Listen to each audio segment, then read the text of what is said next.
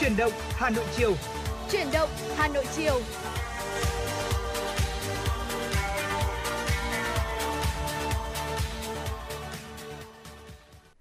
Xin được kính chào quý vị và các bạn. Chúng ta đã cùng nhau đồng hành cùng chương trình Truyền động Hà Nội chiều phát sóng trực tiếp trên tần số FM 96 MHz của Đài Phát thanh và Truyền hình Hà Nội. Chương trình của chúng tôi cũng đang được phát sóng trực tuyến trên web Hà Nội TV.vn. Hãy giữ sóng và tương tác cùng mà chúng tôi Quang Minh và Bảo Nhật qua số điện thoại quen thuộc 024 3773 6688 quý vị nhé. Thưa quý vị, trong buổi chiều ngày hôm nay thì có lẽ là chúng ta có thể cảm nhận được thời tiết tại khu vực của Hà Nội đã có khá nhiều những sự ừ. chuyển biến so với thời điểm trước đúng không ạ? Dạ vâng ạ. Ừ, trời thì có nắng và nắng thì đẹp hơn trong buổi chiều ngày hôm nay cũng chưa đến mức độ là mặc dù nhiệt độ chúng tôi là thấy có tăng và hiện tại thì đang ở mức khoảng 31 độ C nhưng tuy nhiên là cũng chưa đến mức độ là quá nóng để ừ. chúng ta cảm thấy khó chịu đúng không ạ? Một cái ờ, nền nhiệt độ khá tích cực trong ngày hôm nay cộng với tình hình về giao thông cũng có phần tích cực nữa hy vọng là những hành trình những di chuyển của tất cả quý vị cũng sẽ có những sự uh, thuận lợi nhất định trong buổi chiều ngày hôm nay và đừng quên là hãy tương tác và đồng hành cùng với chúng tôi thông qua số điện thoại nóng và trang fanpage mà Quang Minh cũng đã có chia sẻ với ờ, tất cả quý vị rồi đấy ạ và chắc chắn rồi cả những yêu cầu âm nhạc và những ý kiến đóng góp nữa cũng rất mong nhận được từ tất cả quý vị trong buổi chiều ngày hôm nay để ờ, không chỉ là giúp cho chương trình trở nên thành công hơn mà còn giúp cho tất cả chúng ta tất cả quý vị mình sẽ có được một buổi chiều với thật nhiều những trải nghiệm thật là thú vị và hiệu quả cho công việc. Dạ vâng ạ và mở đầu cho chương trình cũng như thường lệ thì Quang Minh và Nhật xin được gửi đến quý vị thính giả những tin tức đáng quan tâm. Kính thưa quý vị và các bạn, ngày hôm nay, Công an thành phố Hà Nội tổ chức hội nghị gặp mặt các đơn vị truyền thông báo chí về công tác phối hợp thông tin, tuyên truyền trong lĩnh vực phòng cháy chữa cháy và cứu nạn cứu hộ trên địa bàn. Tại hội nghị, Đại tá Trần Ngọc Dương, Phó Giám đốc Công an thành phố Hà Nội nêu rõ, công tác tuyên truyền và phổ biến kiến thức, kỹ năng về phòng cháy chữa cháy và cứu nạn cứu hộ cũng như việc phản ánh diễn biến ban đầu của các vụ cháy trên địa bàn thủ đô vẫn còn một số khó khăn và hạn chế. Đó là do công tác phối hợp giữa công an với các cơ quan báo chí trong việc phản ánh diễn biến, thông tin ban đầu của các vụ cháy trên địa bàn thành phố chưa kịp thời, dẫn đến thông tin sai lệch, gây hoang mang trong dư luận và quần chúng nhân dân. Tại hội nghị, sau khi lắng nghe nhiều ý kiến của các đại diện cơ quan báo chí, tập trung vào cơ chế thông tin, quy trình tác nghiệp, đã ở ý kiến tại hiện trường, Đại tá Phạm Trung Hiếu, trưởng phòng cảnh sát phòng cháy chữa cháy và cứu nạn cứu hộ, Công an thành phố Hà Nội cho biết, để tạo hiệu quả truyền thông và tuyên truyền mang tính định hướng dư luận, đơn vị đã chủ động kết nối cùng với cơ quan báo chí, thành lập các nhóm Zalo để trực tiếp lắng nghe những phản hồi từ công luận, đồng thời nhanh chóng trả lời những vấn đề mang tính thời sự. Bên cạnh đó còn có một số những thông tin khác nữa mà chúng tôi cũng xin phép được cập nhật đến cho quý vị. Hiện tại thì một trong những thông tin được rất quan tâm trong thời điểm à, gần đây liên quan đến à, hàng không thưa quý vị.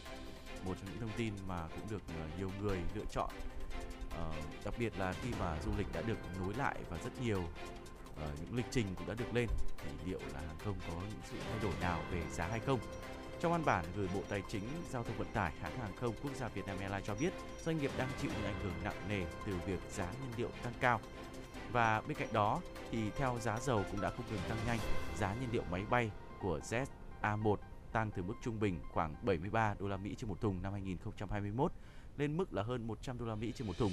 từ giá nhiên liệu bay của ZA1 trung bình của đầu tháng 3 năm 2022 đạt trên 130 đô la Mỹ trên một thùng đang khiến cho chi phí nhiên liệu của Vietnam Airlines tăng mạnh.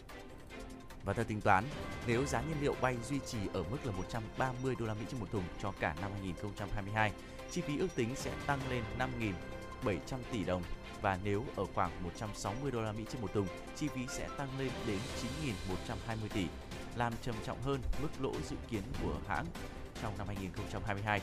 Trước tình hình trên thì Vietnam Airlines kiến nghị Bộ Giao thông Vận tải xem xét điều chỉnh giá trần vé máy bay nội địa, áp dụng từ ngày 1 tháng 4 và chỉ đạo các cơ quan liên quan nghiên cứu đề xuất phương án cho phép các hãng hàng không được phụ thu ở phí nguyên vật liệu cho các chặng bay nội địa theo à, thông lệ của hàng không quốc tế trước đây khi giá nhiên liệu biến động.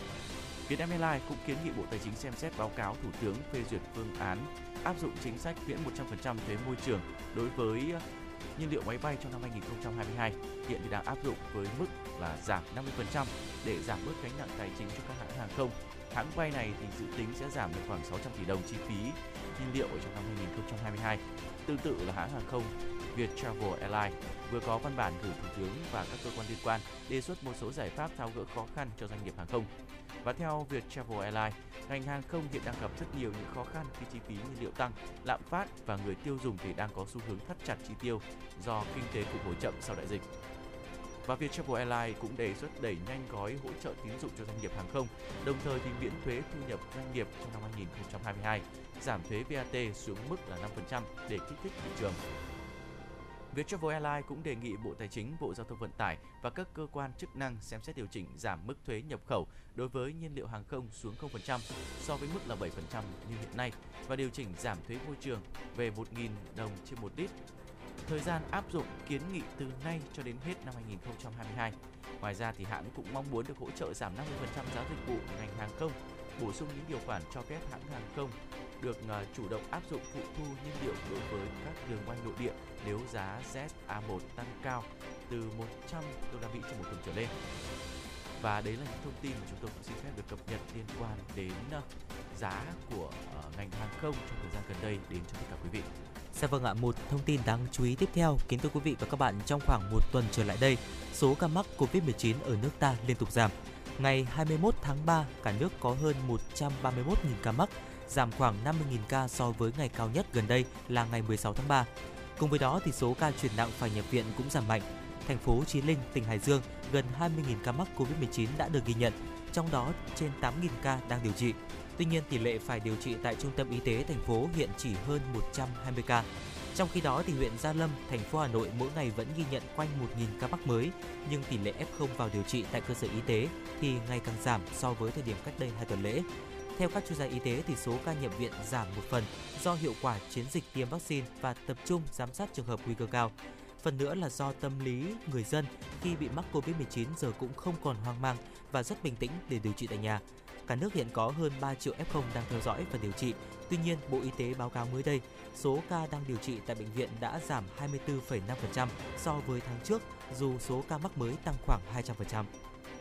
Một thông tin khác nữa cũng xin được chuyển đến cho quý vị trong chiều ngày à, 22 tháng 3 thì Việt Nam đã tiêm hơn 202 triệu liều vaccine phòng Covid-19 và Uh, theo thống kê trên cổng thông tin tiêm chủng COVID-19 cho biết là đến 14 giờ 30 ngày 22 tháng 3, cả nước đã tiêm hơn 202 triệu liều vaccine phòng COVID-19.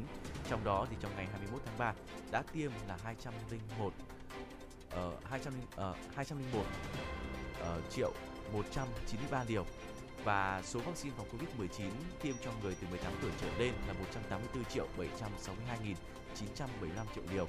Trong đó thì mũi 1 là hơn 70 triệu liều, mũi 2 hơn 69 triệu liều, mũi bổ sung là hơn 14 triệu liều và mũi thứ ba là hơn 29 triệu liều.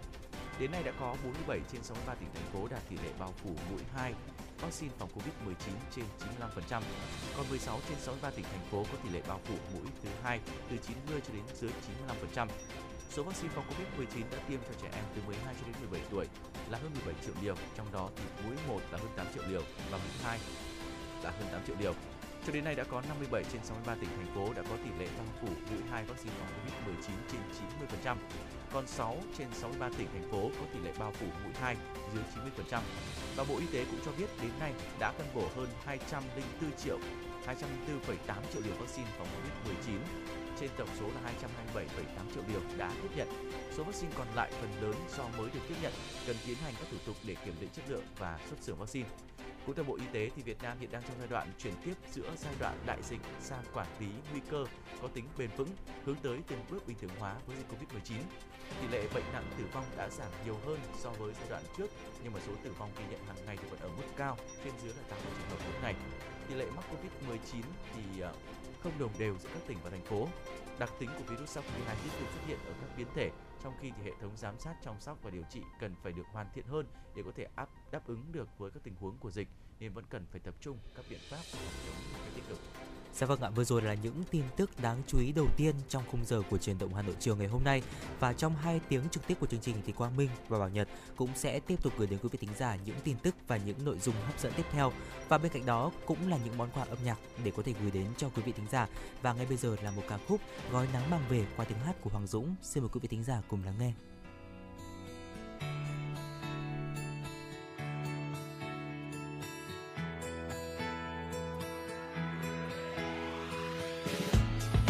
Chắc là anh lỡ thích em mất rồi, sáng chiều anh chưa đừng nghĩ về em thôi.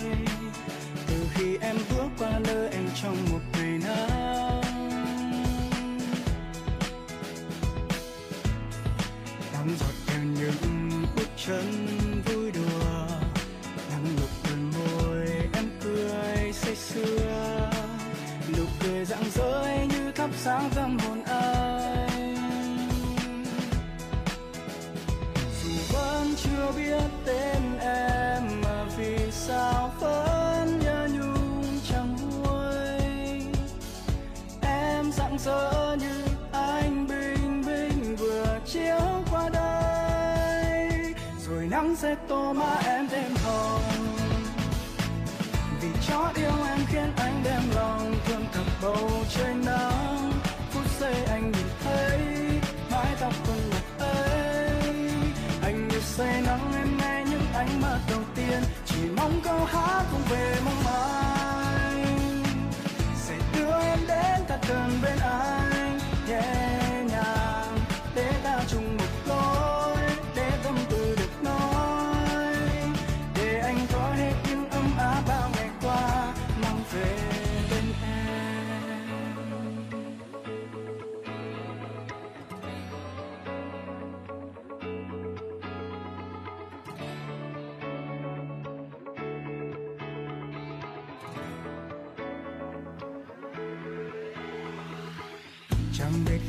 Say hai em sẽ bỏ ngoài tai hay sẽ đáp lại. Chẳng biết cách nào để giấu nhưng ngập ngừng sao vẫn chẳng nên câu biết làm sao để nói hàng trăm thứ trong đầu rằng khi anh thấy em trên phố chiều qua, vui như tia nắng, một chiều mùa hạ dịu dàng ngân nga. Còn tim anh như rung lên một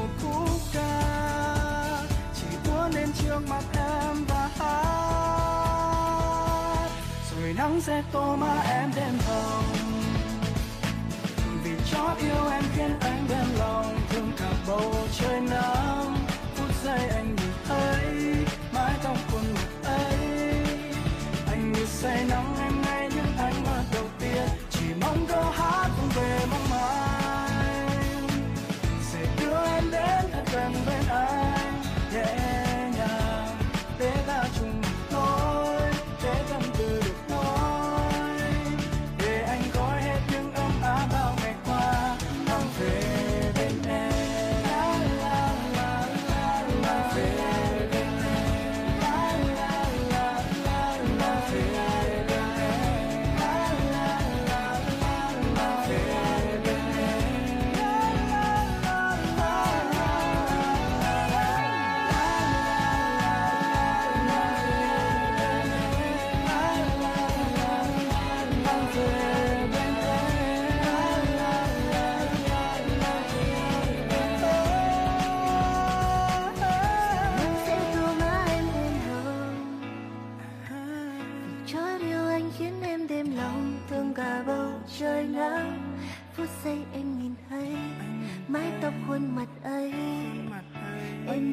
Như say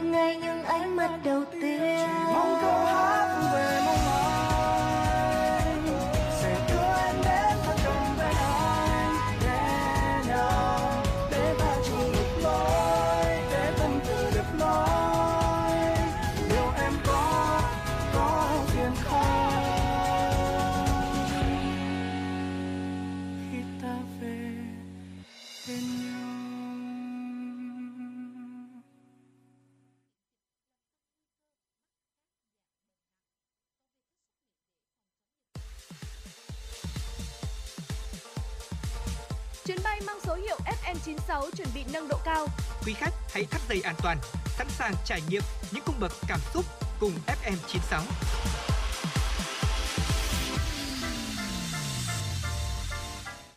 Quý vị thính giả thân mến, chúng ta đã quay trở lại với chuyển động Hà Nội chiều à, và ngày bây giờ thì hãy cùng Quang Minh và Bảo Nhật chúng ta cùng đến với một chủ đề. À, ngày hôm nay thì chúng ta hãy cùng nhau nói về một chủ đề đó chính là những cái thói quen mà khiến nhà chúng ta bừa bộn thưa quý vị. Đã bao giờ quý vị thính giả có một cái tình trạng rằng là chúng ta đã rất là cố để có thể sắp xếp những cái món đồ trong nhà hoặc là đã uh, bỏ thời gian để có thể dọn dẹp nhà cửa tuy nhiên thì vẫn thấy nhà cửa đâu đó nó có một cái sự bừa bộn và ngày hôm nay thì chúng ta hãy cùng nhau tìm hiểu xem là tại sao lại có những cái uh, việc như vậy và chúng ta có những cái bí kíp gì để có thể uh, khiến cho nhà cửa một cách uh, gọn gàng cũng như là giữ cho nhà cửa sạch sẽ thưa quý vị. Đầu tiên thì uh, chúng ta hãy uh, nhiều người thì sẽ thấy rằng là sẽ mọi người hay nhầm lẫn giữa cái việc là trật tự với sạch sẽ thưa quý vị. Một số người thì sạch sẽ tuy nhiên thì không gian sống lộn xộn, mọi đồ vật quanh họ thì không bẩn tuy nhiên thì cũng không có tổ chức. Vì vậy nên là một căn phòng sạch sẽ thì không có nghĩa là ngăn nắp và khi có rất nhiều đồ đạc chất đống hoặc là những thứ không đúng vị trí. À, muốn gọn gàng và sạch sẽ thì hãy tìm một chỗ cố định để có thể đặt từng món đồ của chúng ta trong nhà và bên cạnh đó thì uh, không để đồ đạc gần nơi được dùng cũng là một cái việc là sẽ dẫn đến cái việc là khiến nhà cửa bừa bộn thưa quý vị. Nhiều người thì có thói quen là đặt mọi thứ xa nơi mình cần đến chúng. Ví dụ như là thay vì việc là chúng ta để giày ở cạnh cửa phòng khách địa thì chúng ta lại thường là đi hẳn vào trong phòng ngủ. Thói quen xấu này thì dẫn đến tình trạng là trong nhà chỗ nào cũng có đồ và nhìn vào thì rất là rối mắt cũng như là khi mà chúng ta uh, cần tìm để sử dụng thì rất mất thời gian thưa quý vị và đôi khi là mình cũng không phân biệt được giữa rác và sự lộn xộn nó có sự khác nhau như thế nào ừ. quý vị ạ nhiều khi là chúng ta cũng khó xác định được là đồ vật nào là đồ vật mà là một phần của cái đống lộn xộn này hay là những cái nào mà cần bỏ đi hay không ờ, có một trong những cái ví dụ mà khá thường thấy là không biết là với quý vị mình có hay mua quần áo rồi là mua giày dép đúng không ừ, nó dạ sẽ vâng. thường có những cái hộp mà đi kèm Đúng đôi rồi. khi là mình cứ ừ, trông nó còn mới này trông nó có biết đâu mình sẽ có dùng đến một cái dịp nào đó thành ra là mình thôi mình cứ để đấy nhưng mà để đấy thì mình lại đôi khi mỗi chỗ một tí mỗi chỗ là một cái hộp mỗi chỗ lại một cái túi ừ. thành ra là ừ đáng ra nó cũng trông thì nó cũng đẹp đấy nhưng mà nó để lâu mình cũng không dùng đến thành ra nó giống như một cái đống rác ở trong nhà vậy dạ vâng, và mình chính mua xác. càng nhiều thành ra là đôi khi ở cái căn phòng hay là cái nhà của mình nó lại trở nên chật trội hơn nó lại trở nên lộn xộn hơn và mình cần phải phân biệt là những cái nào thực sự mình cần thiết và những cái nào mình nên bỏ đi ừ. như thế mới giúp cho căn phòng của chúng ta được gọn gàng hơn sạch sẽ hơn được quý vị ạ. Ừ, dạ vâng ạ. Và một cái điều nữa mà cũng khiến ngôi nhà của chúng ta bừa bộn hơn đó chính là chúng ta trang trí tường quá nhiều thưa quý vị.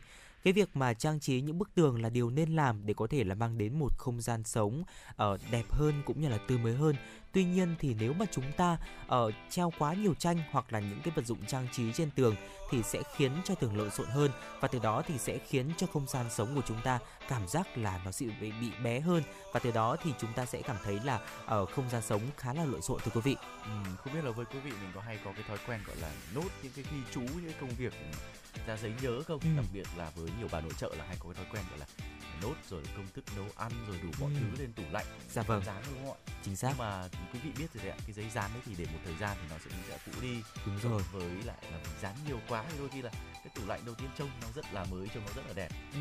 nhưng mà lúc quay đi quay lại khoảng mấy ngày hoặc một tuần thôi thấy đầy giấy dán đi. Rồi ờ, những cái giấy dán đấy nó lại còn thêm bụi bặm để nó dụng cái này rồi nó rách chỗ kia đúng không ạ? Dạ vâng. thành ra là nhiều công thức quá mình dán lên nó vừa rối mắt lại không lại khiến cho không gian cảm giác là nó bị chật trội hơn nó lộn xộn hơn rất nhiều. Ừ. nên là đôi khi uh, những cái nào mà thực sự quan trọng thì mình nốt nhưng mà mình nốt ít thôi. Và những cái nào mà mình sử dụng xong rồi thì tôi nghĩ là mình sẽ nên bỏ đi hoặc là mình nốt ở trên điện thoại. Tôi thấy bây giờ có nhiều cái thì mình có thể nốt ở trên điện thoại nó cũng rất là hợp lý. Hoặc là dạ cái, vâng ạ. cái lịch để bàn đúng không ạ? Mình có thể khoanh vào. Chứ tôi ngày xưa tôi thấy uh, các bà nội trợ là hay có cái kiểu trong cái lịch gần gần ở trên cái tủ lạnh sau đó là ghi ngày các thứ ra rồi dán là ngày hôm nay có việc gì, ngày hôm nay có việc gì đương nhiên nó sẽ dễ quan sát hơn, nhưng nó cũng sẽ làm cho không gian của chúng ta trở nên chật trội và cảm giác như là nó bị lộn xộn hơn, thưa quý vị. Dạ vâng ạ, và cũng cùng là trong không gian nhà bếp, ngoài cái việc là dán những cái giấy ghi chú trên tủ lạnh ra, thì cũng có rất là nhiều người có thói quen là bỏ rất là nhiều đồ đạc ở trong nhà bếp, thưa quý vị. Nhà bếp thì là một trong những không gian trung tâm của ngôi nhà và nhìn bếp thì chúng ta có thể là đánh giá được tính cách của gia chủ. Tuy nhiên thì không phải ai cũng biết cách sắp xếp căn bếp cho vừa gọn và vừa sạch. Một trong những thói quen xấu mà thường thấy nhất đó chính là chúng ta để quá nhiều đồ vật trên mặt bàn thì việc này sẽ khiến là ở những cái đồ vật của chúng ta uh, thì nó sẽ gây ra cái việc lộn xộn cũng như là sẽ bám bụi vào những cái đồ vật của chúng ta vì vậy nên là ví dụ như là những cái uh, lọ gia vị hay là những cái thiết bị để chúng ta có thể là chế biến sơ chế món ăn thì chúng ta nên là để trong những cái ngăn tủ để có thể là dễ dàng bảo quản cũng như là mỗi khi sử dụng thì chúng ta sẽ uh, dễ dàng tìm thấy. Và bên cạnh đó thì cũng sẽ khiến cho căn bếp của chúng ta có nhiều không gian sử dụng hơn thưa quý vị. Và còn một số những lưu ý khác nữa như là mình để đồ đạc ừ, đôi khi là hơi chất đống cạnh giường. Ừ. và nhiều người là còn có thói quen là nhét tất cả mọi thứ những cái gì mình cảm thấy là hơi lộn xộn vào trong gầm giường quý vị. Dạ vâng. Thành ra là uh, thỉnh thoảng đi dọn dẹp thấy trong gầm giường ui thực nào là giày nào là dép nào là vỏ này hộp kia nó rất là nhiều. Ừ. Và đôi khi là mình cái, cái thói quen của mình ấy, là mình đang nằm ở trên giường sau đó mình có một cái đồ vật gì đấy mình cảm thấy là ừ mình không dùng nữa thôi cứ ném tạm vào trong gầm giường đi. Dạ vâng. Rồi ờ, khi nào mà sau mình sẽ dọn sau. Nhưng mà nhiều cái tạm như thế cũng sẽ khiến cho cái giường gầm giường của mình nó không còn sức chứa nữa. Mà cái không gian ở trong căn phòng của mình nó cũng sẽ bị chật trội hơn nó bị vách rồi. hơn đến lúc mình dọn thì ôi rồi cả một đống ở dưới gầm giường thế này cũng hơi phức tạp đấy ạ Ừ, dạ vâng ạ, một số người thì không có thói quen là vứt đồ ở dưới gầm giường hay là cạnh giường. Tuy nhiên thì họ lại có một cái thói quen là à, chúng ta xếp rất là nhiều thứ chồng lên nhau và xếp chồng nhiều thứ lên nhau thì không có nghĩa là sẽ giúp đồ đạc gọn gàng hơn đâu thưa quý vị. Một núi sách hay là giấy tờ trên bàn làm việc dù có đẹp đến đâu thì nó vẫn có nghĩa là một núi đồ đạc thôi. Vì vậy nên là chúng ta nên là chia ra những cái uh, ngăn tủ hoặc là những cái kho để chúng ta có thể lưu trữ trong nhà một cách là uh, có phân loại để chúng ta có thể dễ dàng tìm thấy sau khi mà uh, chúng ta muốn sử dụng lại. Hoặc là nếu mà chúng ta có thể thực hiện cái lối sống tối giản thì là một điều rất là tuyệt vời. Chúng ta có thể lọc những cái những cái vật dụng hay là những cái tài liệu mà chúng ta không hay sử dụng. Mà thậm chí là những cái tài liệu mà chúng ta không cần sử dụng nữa thì chúng ta có thể cân nhắc đến việc là uh, vứt nó đi hoặc là bán ve chai để chúng ta có thể là bảo vệ môi trường. Ví dụ như vậy thì là một số những cái uh, bí kíp rất là nhỏ để uh, Quang Minh và Bảo Nhật có thể đã chia sẻ được với thính giả để chúng ta có thể có một không gian sống đẹp hơn cũng như là gọn gàng hơn thưa quý vị. Vâng và hy vọng là với những chia sẻ của chúng tôi thì cũng phần nào đó giúp cho chúng ta có thêm những bí quyết. Và nếu mà quý vị mình có thêm những lưu ý nào khác nữa hay những bí quyết nào nữa Ừ. thì rất mong có thể chia sẻ với chúng tôi thông qua trang fanpage chuyển động Hà Nội FM 96 và Nhật Vọng Quang Minh. Rất mong chờ những điều đó để có thể chia sẻ thêm dành cho những quý vị thính giả. Biết đâu đó thì trong những cái uh, lưu ý những mẹo vặt của tất cả quý vị ấy mình đã từng trải qua rồi đúng không ạ? Mình đã Dạ có vâng. cái cách sắp xếp riêng rồi thì nó sẽ chân thực và dễ áp dụng nhất còn bây giờ còn lại chúng ta sẽ cùng đến với những giai điệu âm nhạc trong buổi chiều ngày hôm nay Tôi cũng đã ghi nhận được rất nhiều những giai điệu mà đã được yêu cầu trên trang fanpage rồi không biết là vừa rồi tôi thấy là thính giả yêu cầu bài gì của mình nhỉ Ừ, dạ vâng ạ, ngay lúc này đây thì Quang Minh và Bảo Nhật cũng đã nhận được một yêu cầu âm nhạc thông qua fanpage chuyển động Hà Nội FM96 của chương trình. Thính giả có tên là Thùy Linh yêu cầu ca khúc Mình yêu nhau, bình yên, bình yên thôi. Xin mời quý vị thính giả cùng lắng nghe.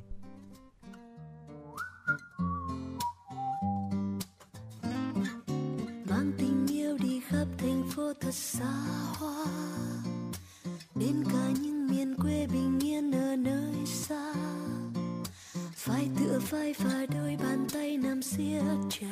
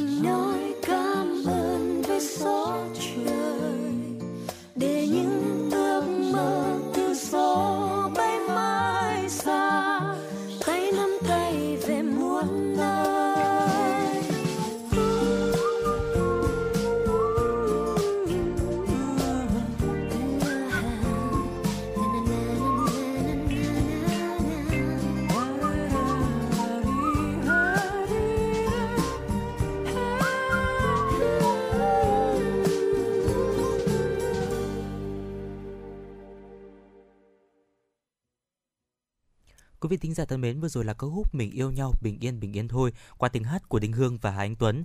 Và nếu quý vị thính giả có những ca khúc yêu thích muốn được lắng nghe trên làn sóng của FM96 thì hãy tương tác với chúng tôi Quang Minh và Bảo Nhật qua số điện thoại quen thuộc 024 3773 6688.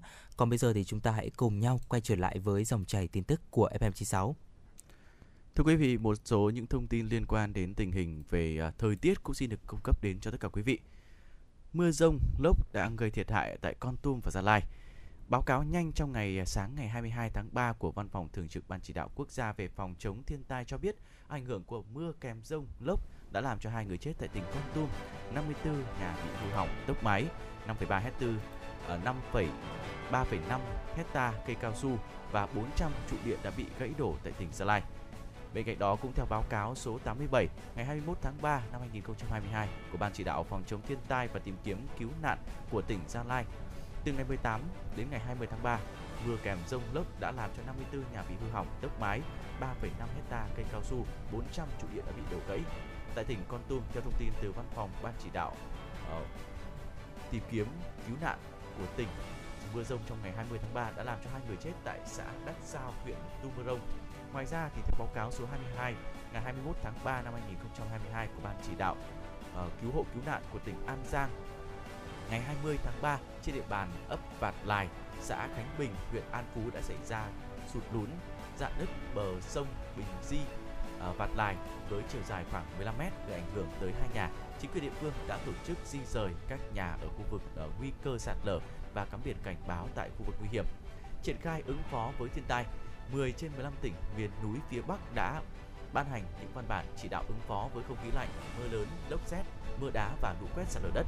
Đồng thời thì 8 trên 17 tỉnh ven biển từ Quảng Ninh đến Phú Yên đã ban hành văn bản ứng phó với gió mạnh ở trên biển. Văn phòng Thường trực Ban chỉ đạo quốc gia về phòng chống thiên tai cho biết khoảng tối và đêm ngày 22 tháng 3, không khí lạnh sẽ ảnh hưởng đến khu vực vùng núi Bắc Bộ gần sáng và ngày 23 tháng 3 uh, ảnh hưởng đến các nơi khác ở phía đông bắc bộ sau đó thì sẽ ảnh hưởng tới khu vực phía tây bắc bộ bắc trung bộ và một số nơi ở trung trung bộ. Bên cạnh đó từ đêm ngày 22 tháng 3 ở vịnh bắc bộ hướng đông mạnh cấp 6 giật cấp 7 và bên cạnh đó thì sóng biển cao từ 2 cho đến 3 mét. Từ chiều tối ngày 22 tháng 3 đến ngày 22 23 tháng 3 vùng núi và trung du Bắc Bộ có mưa phổ biến trong mức từ 50 cho đến 150 mm trên một đợt và có nơi thì trên 150 mm trên một đợt. Đồng bằng Bắc Bộ và Bắc Trung Bộ có mưa từ 30 cho đến 70 mm trên một đợt, có nơi trên 70 mm trên một đợt. Trong mưa rông có khả năng xảy ra lốc xét, mưa đá và gió giật mạnh, nguy cơ xảy ra lũ quét, sạt lở đất và ngập úng cục tại các tỉnh vùng phía Bắc. Thưa quý vị và các bạn, năm 2021, thị trường thương mại điện tử tại Việt Nam tăng trưởng mạnh mẽ khi đạt doanh số 13,7 tỷ đô la Mỹ, tăng 16% so với năm 2020.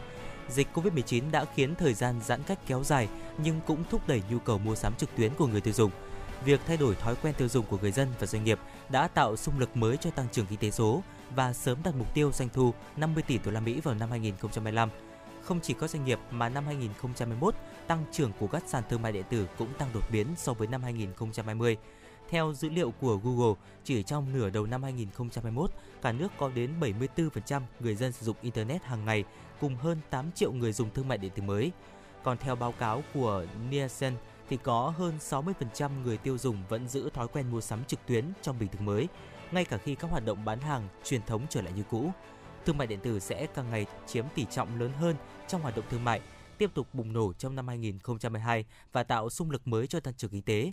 Vì vậy, trong năm nay, cơ quan chức năng sẽ tiếp tục thúc đẩy các lĩnh vực như hoàn thiện hệ thống thanh toán điện tử, nâng cao chất lượng hoạt động vận tải, giao nhận hàng hóa, với mục tiêu đưa ngành thương mại điện tử sớm đạt mục tiêu 50 tỷ đô la Mỹ vào năm 2025. Bên cạnh đó thì còn có một số những thông tin khác về hàng loạt người dân Đà Lạt và du khách và bên cạnh đó là cả vận động viên nhập viện sau khi mà ăn bánh mì. Ngày 22 tháng 3, Chi cục An toàn vệ sinh thực phẩm tỉnh Lâm Đồng và phòng y tế thành phố Đà Lạt đang phối hợp với các cơ quan chức năng làm rõ nguyên nhân hàng loạt người dân, du khách và vận động viên điền kinh phải nhập viện cấp cứu sau khi ăn bánh mì. Theo thông tin ban đầu thì tối ngày 18 tới ngày 21 tháng 3, bệnh viện đa khoa Hoàn Mỹ Đà Lạt và bệnh viện đa khoa Lâm Đồng tiếp nhận tổng cộng là 48 người nhập viện cấp cứu với các triệu chứng của ngộ độc thực phẩm như nôn ói, tiêu chảy và đau đầu. Theo ông Bùi Văn Đô, thưa quý vị là theo ông Bùi Văn Độ, chi cục trưởng chi cục An toàn vệ sinh thực phẩm tỉnh Lâm Đồng, hầu hết 48 người phải nhập viện với các biểu hiện của rối loạn tiêu hóa, nôn, sốt và đi ngoài. Tất cả những người này trước đó đều ăn bánh mì hiệu à, LH được mua tại cơ sở trên đường Trần Phú, đường Phan Chu Trinh và gần với khu vực của chợ Đà Lạt. Theo ông Độ thì chi cục à, An toàn vệ sinh thực phẩm tỉnh Lâm Đồng đã kiểm tra các cơ sở kinh doanh bánh mì trên. Chủ các cơ sở không xuất trình được giấy tờ chứng minh nguồn gốc nguyên vật liệu sản xuất bánh mì, không có mẫu thực phẩm lưu theo quy định. Lực lượng chức năng cũng đã tạm đình chỉ hoạt động của các địa điểm bán bánh mì để làm rõ nguyên nhân của vụ nghi ngộ độc thực phẩm. Và đây là một à, trong những hệ thống chuyên bán các loại bánh mì lớn ở tỉnh Lâm Đồng, trong đó thì có cả các loại thực phẩm khác nữa. Thì à, đây cũng là một trong những thông tin mà chúng tôi cũng xin phép được cập nhật đến cho quý vị. Dạ vâng ạ và một thông tin đáng quan tâm tiếp theo, kính thưa quý vị và các bạn, công ty cổ phần vận tải đường sắt Hà Nội tổ chức chạy thêm nhiều tàu khách dịp cuối tuần nhằm đáp ứng nhu cầu đi lại của hành khách trên tuyến Hà Nội Hải Phòng. Từ ngày 25 tháng 3 năm 2022, đơn vị này sẽ chạy thêm đôi tàu LP7 và HP2 vào các ngày thứ sáu, thứ bảy và chủ nhật hàng tuần. Tàu LP7 xuất phát ga Hà Nội vào lúc 18 giờ 15 đến ga Hải Phòng lúc 20 giờ 55 Chiều ngược lại, tàu HP2 xuất phát ga Hải Phòng lúc 18 giờ 40 đến ga Hà Nội lúc 21 giờ 06. Trên tuyến Hà Nội Hải Phòng, ngành đường sắt đang tổ chức chạy hàng ngày hai đôi tàu LB38 và LP56. Từ ga Hải Phòng đi ga Long Biên có hai chuyến, LB6 xuất phát lúc 9 giờ 05, tàu LB8 xuất phát lúc 15 giờ. Từ ga Long Biên đi ga Hải Phòng có hai chuyến, LB3 xuất phát lúc 9 giờ 25 và tàu LB5 xuất phát lúc 15 giờ 30 các đoàn tàu dừng đỗ đón trả khách tại các ga Hà Nội, Long Biên, Gia Lâm, Cẩm Giàng, Hải Dương, Phú Thái, Thượng Lý, Hải Phòng. Trong tháng 3 năm 2022, ngành đường sắt áp dụng chương trình giảm 50% giá vé tàu đối với các vị trí chỗ ngồi cụ thể trên các toa ghế ngồi mềm điều hòa. Khi hành khách lựa chọn vị trí chỗ này thì giao diện bán vé tàu online của đường sắt sẽ hiển thị giá vé đã giảm 50% so với giá vé cùng thời điểm giá vé chặng suốt Hà Nội Hải Phòng đã giảm chỉ khoảng 35.000 đồng trên một vé trên một lượt. Ngoài ra trên tuyến này, đường sắt cũng áp dụng giảm giá vé tàu tập thể từ tháng 3 năm 2022 đến hết ngày 27 tháng 4 năm 2022.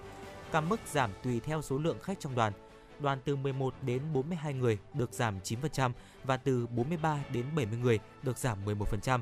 Từ 71 đến 100 người được giảm 13% và từ 101 người trở lên được giảm 15%.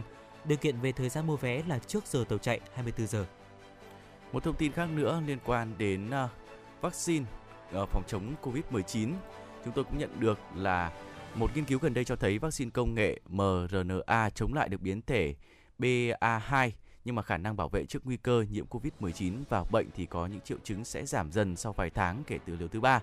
Hiện nay thì à, uh, BA2 gây ra những sự gia tăng số ca Covid-19 ở châu Á và châu Âu các nhà khoa học thì đang cố gắng tìm hiểu những mức độ nghiêm trọng của BA2 gây ra cho các bệnh nhân. Người ta cũng cho biết rằng BA2 lây lan nhanh hơn BA1 nhưng vẫn chưa rõ được khả năng lách vaccine của biến thể phụ này. Ở bên cạnh đó, một nhà dịch tễ học một bệnh truyền nhiễm, tác giả của nghiên cứu cho biết là BA2 thậm chí có thể tồi tệ hơn cả BA1. Nghiên cứu cũng chỉ ra rằng những người được tiêm hai liều vaccine dựa trên công nghệ mRNA được hưởng vài tháng bảo vệ chống lại bệnh có triệu chứng do BA1 hoặc BA2 gây ra. Nhưng chỉ số này giảm xuống còn khoảng dưới, còn khoảng 10% chỉ sau từ 4 cho đến 6 tháng mà thôi. Khả năng chống lại BA2 của vaccine dường như là không suy yếu nhanh hơn BA1. Thêm vào đó thì một điều tăng cường đã đưa mức bảo vệ chống lại nhiễm COVID-19 có triệu chứng trở lại từ 30 cho đến 60%. Dữ liệu giám sát thu nhập của Vương quốc Anh cho thấy một xu hướng tương tự hiệu quả của vaccine chống lại COVID-19 có triệu chứng dưới 20% đối với cả BA1 và BA2 từ 25 tuần trở lên sau liều thứ hai và chỉ số này tăng khoảng 70% từ 2 cho đến 4 tuần sau liều thứ ba. Nhà dịch tễ học ờ, Abu Rabdat cũng đã đánh giá kết quả phân tích mang lại hy vọng vaccine ngừa cho các loại ca COVID-19 trở nặng, ngay cả khi nhiễm biến thể là BA2.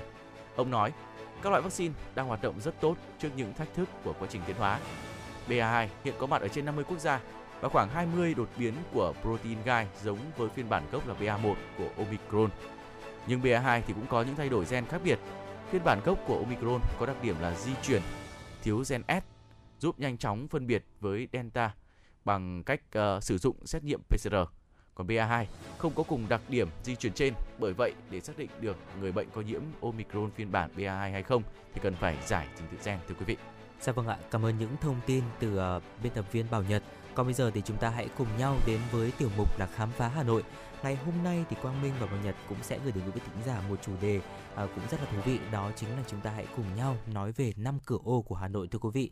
Có lẽ là tất cả chúng ta cũng đã từng ít nhất một lần nghe đến câu hát rằng là năm cửa ô đón chào đoàn quân tiến về và đó chính là cả những ca từ trong ca khúc hướng về Hà Nội thưa quý vị. Ấn tượng hào hùng về năm cửa ô ngày thủ đô giải phóng thì đã nhiều năm âm vang trên đất Hà Thành. Tuy nhiên thì cửa ô là gì và có thật là Hà Nội thì chỉ có 5 cửa ô hay không? Và tại sao trong những câu ca dao xưa về Hà Nội từng ghi rằng là 15 ô đúng đường đường, Yên Ninh Yên Phụ Thụy Trương một bề, Tiên Trung nghĩa lập gần kề, Thanh Hà yêu nghĩa dưới là Đông An, Cựu Lâu Mỹ Lộc Lương Yên, Thịnh An Thanh Bảo Kim Liên Thịnh Hào. Vậy thì à, tại sao chúng ta lại gọi là cửa ô và chữ ô ở đây có nghĩa là gì thưa quý vị? À, theo nhà à, sử học Lê Văn Lan thì chữ ô ở đây thật ra đó chính là cái ô vuông ạ. Hay là cái chữ mà chúng ta thường hay nói với học trò bây giờ đó chính là viết vừa kẻ ô ly thưa quý vị. Hay là như trò chơi dân gian của chúng ta đó chính là trò chơi ô ăn quan như vậy thì chúng ta có một loạt dẫn chứng để có thể nói lên ý nghĩa của chữ ô đó là gì. Đó là một hình hộp tứ giác hình vuông và cái ô ấy thì được úp mặt vào mặt ngoài của công trình. Ở cửa được xẻ ra trên vòng tường thành thứ ba ngoài cùng mà tên gọi của nó là kinh thành hoặc đại la thành. Nơi nào được xẻ ra nơi vòng thành thứ ba của kinh đô Thăng Long thì nơi đó được gọi là cửa ô thưa quý vị. Bên dạ. cạnh đó nữa thì uh, vấn đề thú vị thứ hai mà chúng tôi cũng xin được mang tới cho quý vị chính thức là từ con số của các cửa ô. Con số 5 trong ca từ của nhạc sĩ Văn Cao là con số chính xác của cửa ô Hà Nội hay còn nhiều hơn nữa như uh, ca dao mô tả đây là một câu hỏi được đặt ra uh, cửa ô như chúng ta đã biết là um, đang có sự uh, hiểu lầm lớn mà nên có sự đính chính là nó xuất phát từ bài hát tuyệt vời của nhạc sĩ Văn Cao là năm cửa ô đón mừng khi đoàn quân kéo về. Theo chia sẻ của nhà sử học Lê Văn Lan thì uh, khi được hỏi, nhạc sĩ đã trả lời hóm hình là nhạc sĩ thấy hình ngôi sao năm cánh nó quá đẹp. Ừ. Ông ấy bắt đầu uh, cho cái con số 5 vào uh, từ cái con số của năm ngôi sao, năm uh, uh, năm cánh của ngôi sao vào trong cái bài hát của mình để thành nói về năm cửa ô Hà Nội thưa quý vị. Ừ, dạ vâng ạ. Còn uh, tuy nhiên thì trên thực tế thì thời Lê có 8 cửa ô và vì là cửa ô kép nên con số sẽ là 16 và thời Nguyễn thì còn 15, sau rút còn 14, rồi rút còn 13 và cuối cùng thì vẫn còn đến là 12 cửa ô. Ngày giải phóng thủ đô thì tất cả những tài liệu đều nói là quân ta tiến vào giải phóng thủ đô theo năm cửa ô. Tuy nhiên thì theo nhà sử học Lê Văn Lan thưa quý vị, sau khi đã nghiên cứu rất kỹ về vấn đề này thì cho rằng tất cả những mối chính thì à, chỉ sử dụng hai cửa ô mà thôi, đó chính là ô cầu giấy và ô cầu rền. Và rất là tiếc khi mà đến ngày nay thì con số 15 hay là 16 cửa ô thì đã gần như là xóa sổ trên kinh thành Hà Nội của chúng ta. Địa giới xưa của ô Đống Mác ngày nay được đặt tên phố, tên gọi ô này thì được kể như sau ạ. Ở trong làng Thịnh Yên, gần đó có chùa vua thờ đế thích Thời Lê thì khi vua và quần thần đi đến tế đàn Nam Giao đều phải để lại toàn bộ gươm dao đá mác ở quần thể điện Thừa Lương gần chùa.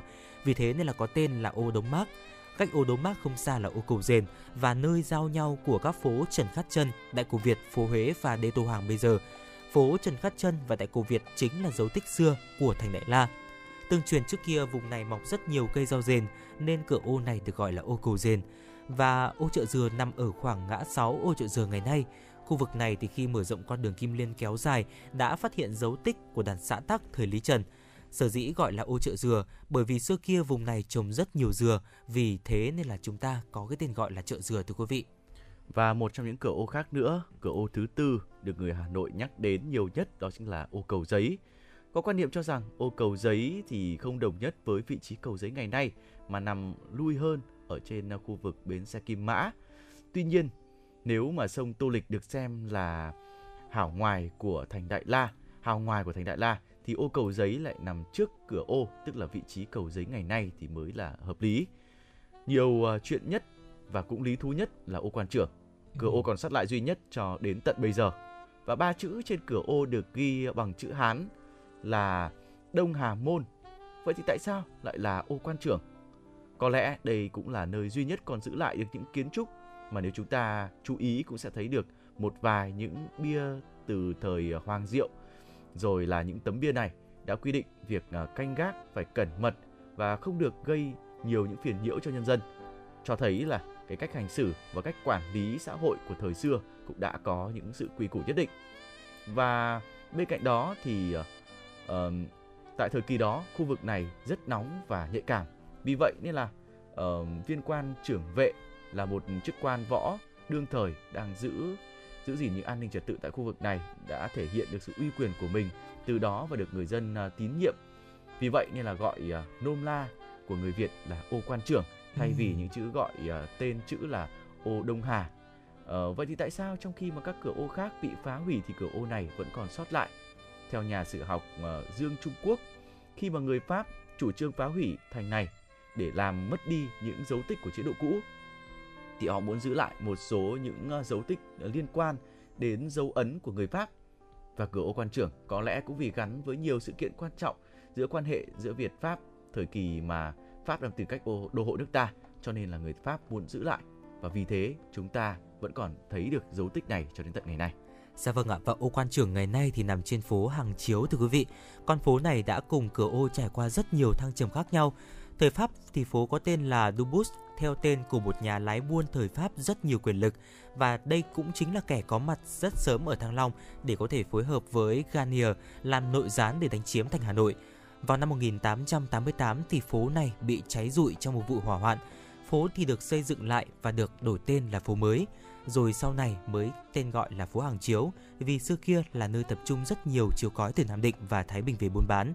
Thời gian và những cuộc chiến liên miên đã xóa đi hầu hết cái bóng dáng của một kinh thành xưa với hàng chục cửa ô tấp nập.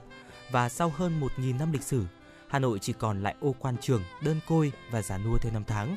Hà Nội 100 năm sau thì sẽ đi về đâu chưa ai hình dung được, nhưng ngày hôm nay mới và cũ vẫn đồng hiện song hành cùng nhau, cùng thủ đô trong dạng dài xa tắp tới tương lai. Và ngay bây giờ chúng ta hãy cùng đến với ca khúc Trời Hà Nội xanh. Xin mời quý vị thính giả cùng lắng nghe.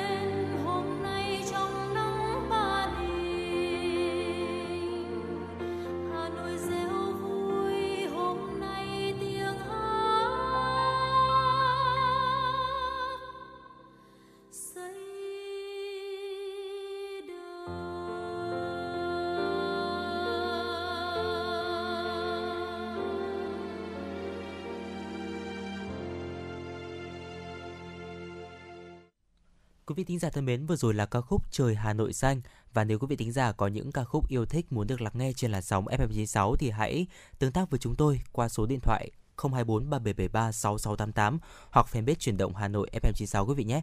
Còn bây giờ thì hãy cùng Quang Minh và Nhập tiếp tục kịp cập nhật những tin tức đáng quan tâm. Thưa quý vị, một thông tin khác liên quan đến thể thao cũng xin phép được uh, gửi đến cho tất cả quý vị. Khi mà câu, uh, câu lạc bộ Hà Nội đang đàm phán thất bại với Quang Hải, tiền vệ của tuyển Việt Nam nhận nhiều lời mời ra nước ngoài thi đấu và mọi đàm phán giữa câu lạc bộ Hà Nội và Nguyễn Quang Hải dường như là không mang tới kết quả gì. Câu lạc bộ Hà Nội dường như là sẽ chấp nhận việc mất cầu thủ ngôi sao của mình sau ngày 12 tháng 4. Quang Hải muốn ra nước ngoài thi đấu và anh nhận khoảng 15 lời lời giới thiệu từ các đối tác để có thể đến được những đội bóng khác nhau ở cả châu Âu và châu Á.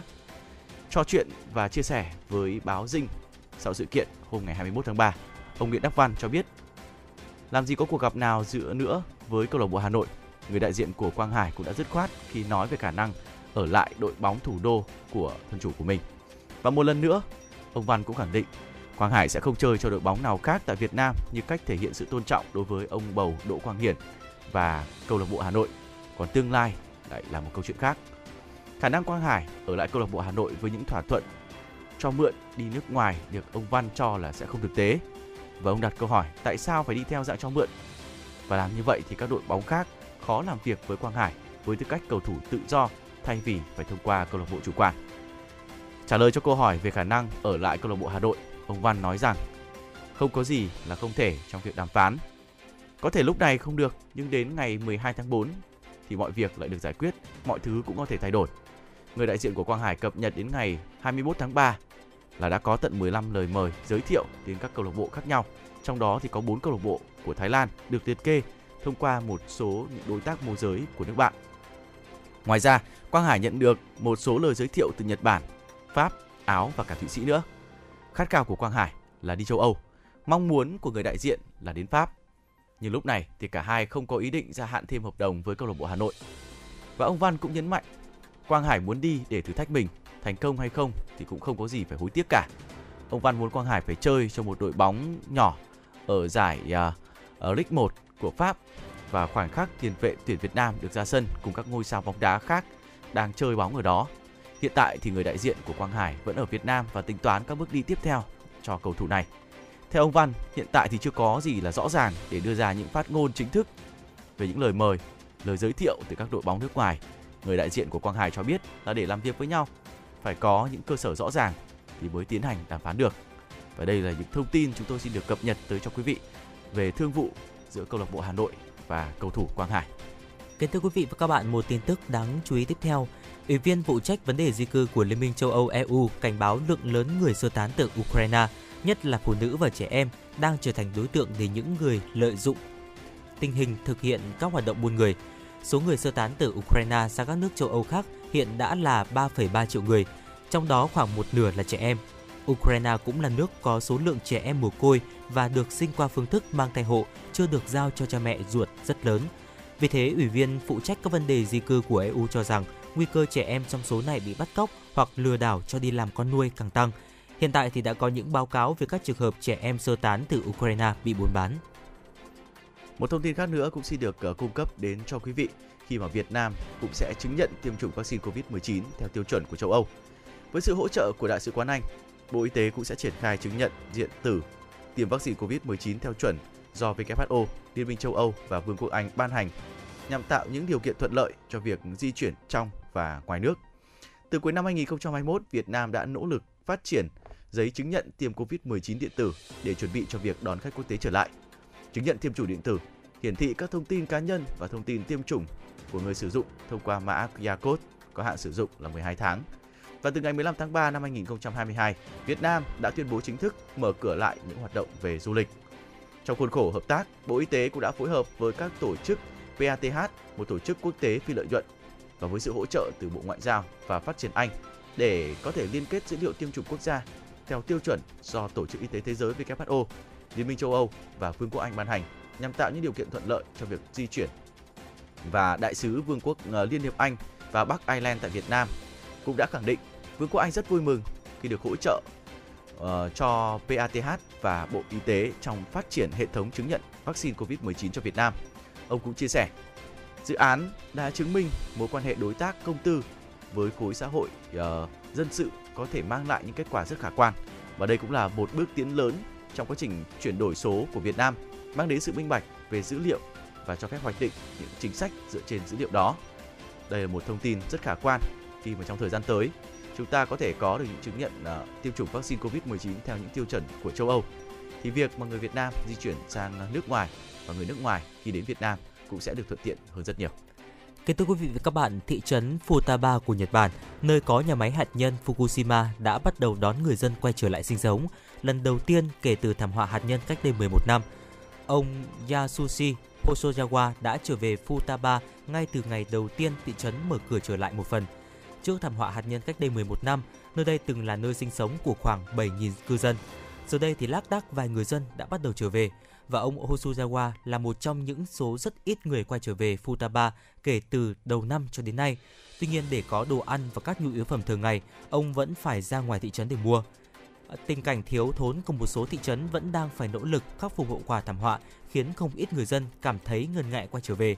Không chỉ thiếu nhu yếu phẩm, nơi đây hiện còn thiếu cả trường học và phòng khám, khiến các gia đình có con nhỏ càng phải đắn đo. Bà Atsuko Yamamoto, thị trấn Futaba, Nhật Bản, nói rằng ờ, những khu nhà cũ và thị trấn trước đây của chúng tôi đã không còn như cũ, buồn lắm. Futaba là thị trấn cuối cùng trong số 12 thị trấn phải đóng cửa do thảm họa hạt nhân Fukushima mở cửa trở lại, dù đó chỉ là một phần. Hiện chỉ còn một số những khu vực vẫn đang phải tiến hành khử nhiễm khuẩn chuyên sâu và dự kiến sẽ mở cửa trở lại vào năm sau. Một thông tin khác nữa liên quan đến những điểm bất thường trong vụ rơi máy bay thảm khốc ở Trung Quốc diễn ra gần đây đang được rất nhiều người dân quan tâm. Và theo các chuyên gia, Máy bay chở 3, 132 người của hãng hàng không China Eastern Airlines lao xuống gần như là thẳng đứng với tốc độ hàng trăm km/h, có thể khiến cho phi công cũng như phi hành đoàn bất tỉnh. Theo những dữ liệu của trang web chuyên theo dõi những chuyến bay, máy bay Boeing 737 từ Côn Minh đi Quảng Châu đã hạ độ cao đột ngột trước khi lao thẳng xuống khu vực rừng núi tại Quảng Tây. Các dữ liệu của chuyến bay ngừng cập nhật từ lúc 14 giờ 22 phút ngày 21 tháng 3 theo giờ địa phương khi máy bay có tốc độ đang bay khoảng 696 km/h. Dữ liệu ờ, do một trang file Chada 24 thu được cho thấy khoảng hơn một tiếng sau khi mà cất cánh, máy bay bất thường lao xuống từ độ cao gần 9.000 m và chỉ khoảng 2 phút 15 giây sau, máy bay đã giảm xuống còn hơn 2.700 mét. Trong 20 giây tiếp theo, độ cao cuối cùng được ghi nhận là gần 1.000 mét trước khi máy bay đâm vào sườn núi. Và theo một trang à, Giang Romy, một phi công Boeing 777 và là nhà phân tích các sự cố hàng không. Cực kỳ hiếm xảy ra trường hợp một máy bay rơi với trạng thái gần như là thẳng đứng như vậy. Và cựu giám đốc của Cục Điều tra và Phân tích An toàn Hàng không Dân dụng của Pháp nói rằng dữ liệu đường bay của MU 5735 rất bất thường, nhưng mà nhấn mạnh còn quá sớm để có thể đưa ra bất kỳ những kết luận nào. Các nhà điều tra thì vẫn đang cỡ chưa công bố những thông tin về việc đã tìm thấy hộp đen của máy bay hay chưa. Và đây là thiết bị được bảo vệ ờ, nghiêm ngặt ghi lại các thông tin cũng như hoạt động của máy bay, thao tác của phi công và âm thanh của buồng lái. Cơ quan hàng không Liên bang Mỹ cho biết họ sẵn sàng hỗ trợ các nỗ lực điều tra nếu được yêu cầu. Trong khi Boeing thông báo đang làm việc và sẵn sàng hỗ trợ cho uh, China Eastern Airlines để có thể điều tra một cách cụ thể hơn đến vụ tai nạn thảm khốc này.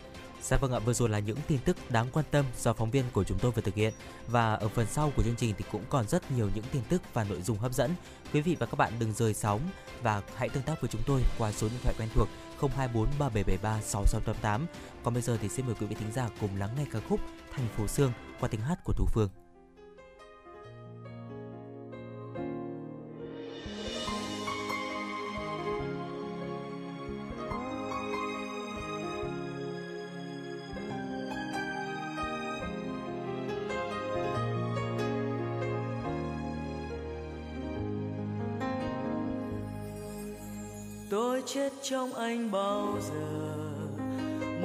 Sương bay thành phố mơ. Nỗi nhớ lang thang chiều mùa đông mùa đông dài đến vạn ngày đong mãi cơn đau tôi dài, mưa gió đi ngang vùng mắt ai. Tôi vẫn say như ngày anh xa, cạn mưa rồi đến ngày ta. Như khói bay vòng những chiều nắng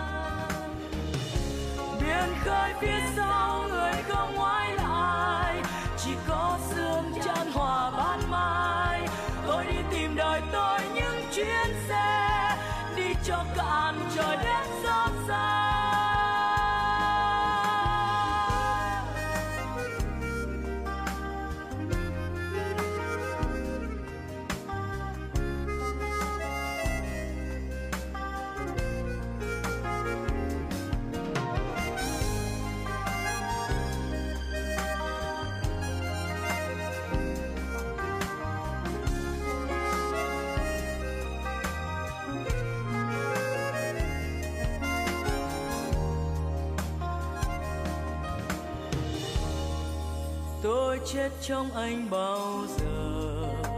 Mỗi sớm sương bay thành phố mơ, nỗi nhớ lang thang chiều mùa đông. Mùa đông dài đến vạn ngày đong mãi cơn đau tôi dài. Mưa gió đi ngang vùng mắt ai, tôi vẫn say như ngày anh xa. Cạn mưa rồi đến ngày tàn như khói bay vòng chiều nắng phai, mùa thu xếp áo gió cuốn then cài. Mưa nắng hai mùa hai mùa nhớ quên. Anh đã xa rồi những muôn trùng mây. Bên núi bên đồi ôi thành phố sương. Lời ca du la mưa xóa mưa nhòa. Mưa xóa mưa nhòa chẳng vàng khúc côi.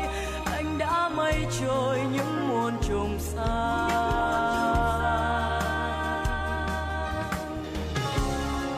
Khơi phía sau người không ngoái lại. Chỉ có sương chan hòa ban mai. Tôi đi tìm đời tôi những chuyến xe. Đi cho cả trời đất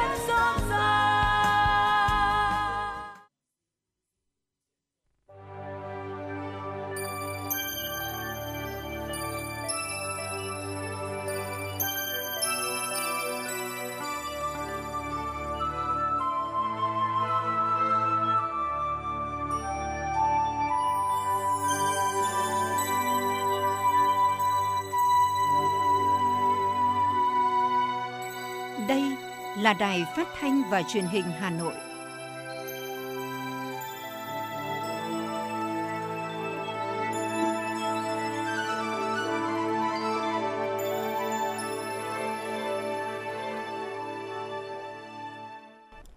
Quý vị và các bạn thân mến, bây giờ là 17 giờ ngày 22 tháng 3 năm 2022.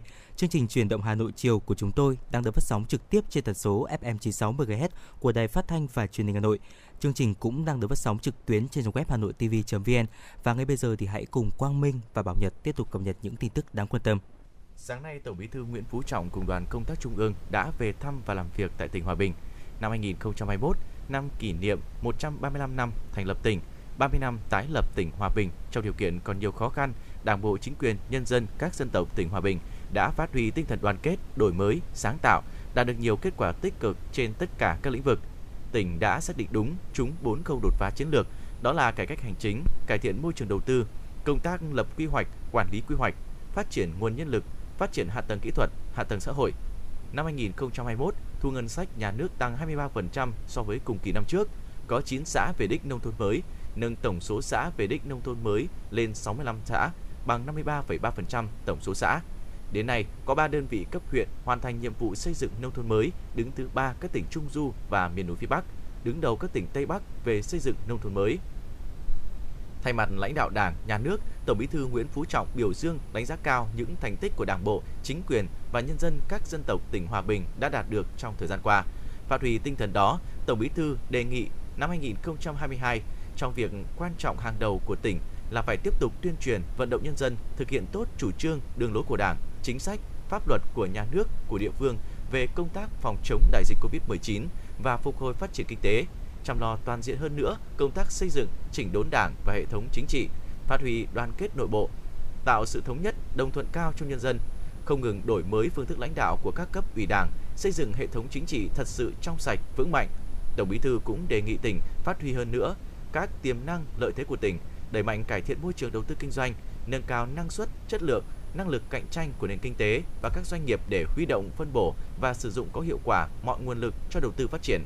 Đi đôi với đó là chú trọng công tác bảo tồn và phát huy giá trị di sản văn hóa, làm cho giá trị của các di sản văn hóa thấm sâu, lan tỏa trong đời sống xã hội nhằm giáo dục lịch sử, truyền thống văn hóa tốt đẹp của các dân tộc, xây dựng nhân cách con người hòa bình, phát triển toàn diện.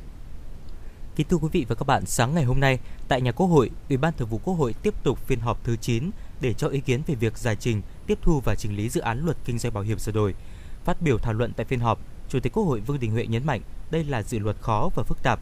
Trong quá trình xây dựng hoàn thiện dự án luật cần hết sức quan tâm đến việc đảm bảo tính công khai, minh bạch của hoạt động bảo hiểm, thị trường bảo hiểm. Đồng thời cần tiếp tục giả soát các chương và điều để dự án luật logic và hợp lý hơn. Bên cạnh đó cần hết sức chú ý, quan tâm và giả soát, làm rõ các loại hình bảo hiểm, thực hiện nhất quán tiêu chí cho phân loại các loại hình bảo hiểm, cần đảm bảo hài hòa giữa lợi ích của nhà nước, nhà cung cấp dịch vụ bảo hiểm, người thụ hưởng bảo hiểm. Sau khi nghe, nghe các ý kiến phát biểu thảo luận, kết luận về nội dung này, Phó Chủ tịch Quốc hội Nguyễn Đức Hải nhấn mạnh, Ủy ban Thường vụ Quốc hội nhận thấy dự án luật đã được chuẩn bị công phu, nghiêm túc, cơ bản đảm bảo điều kiện để chính Quốc hội. Đề nghị cơ quan chủ trì soạn thảo và cơ quan thẩm tra dự án tiếp tục tiếp thu các ý kiến tham gia, đóng góp của Ủy ban Thường vụ Quốc hội tại phiên họp này cũng như tại hội nghị đại biểu Quốc hội chuyên trách, ý kiến của các cơ quan quan hữu để bổ sung và hoàn thiện dự án trước khi trình ra Quốc hội xem xét và quyết định. Theo chương trình phiên họp thứ 9 chiều ngày hôm nay, Ủy ban Thường vụ Quốc hội cho ý kiến về việc giải trình, tiếp thu và chỉnh lý dự án luật điện ảnh sửa đổi. Sáng nay, Ủy ban nhân dân thành phố đã tổ chức hội nghị biểu dương kết quả phong trào thi đua năm 2021, sơ kết phong trào thi đua đặc biệt, toàn dân đoàn kết chung sức thi đua phòng chống và chiến thắng đại dịch Covid-19. Tham dự hội nghị có đồng chí Đinh Tiến Dũng, Ủy viên Bộ Chính trị, Bí thư Thành ủy, Trưởng đoàn đại biểu Quốc hội thành phố, đồng chí Võ Thị Ánh Xuân, Ủy viên Trung ương Đảng, Phó Chủ tịch nước, Phó Chủ tịch thứ nhất Hội đồng thi đua khen thưởng Trung ương, đồng chí Chu Ngọc Anh, Ủy viên Trung ương Đảng, Phó Bí thư Thành ủy, Chủ tịch Ủy ban nhân dân thành phố, Chủ tịch Hội đồng thi đua khen thưởng thành phố, đồng chí Nguyễn Ngọc Tuấn, Phó Bí thư Thành ủy, Chủ tịch Hội đồng nhân dân thành phố, Phó trưởng đoàn đại biểu Quốc hội thành phố, Phó Bí thư Thành ủy Nguyễn Văn Phong, Chủ tịch Ủy ban Mặt trận Tổ quốc thành phố Nguyễn Lan Hương. Thay mặt lãnh đạo thành phố, biểu dương kết quả phong trào thi đua yêu nước năm 2021 và phong trào thi đua đặc biệt toàn dân đoàn kết chung sức thi đua phòng chống và chiến thắng đại dịch Covid-19.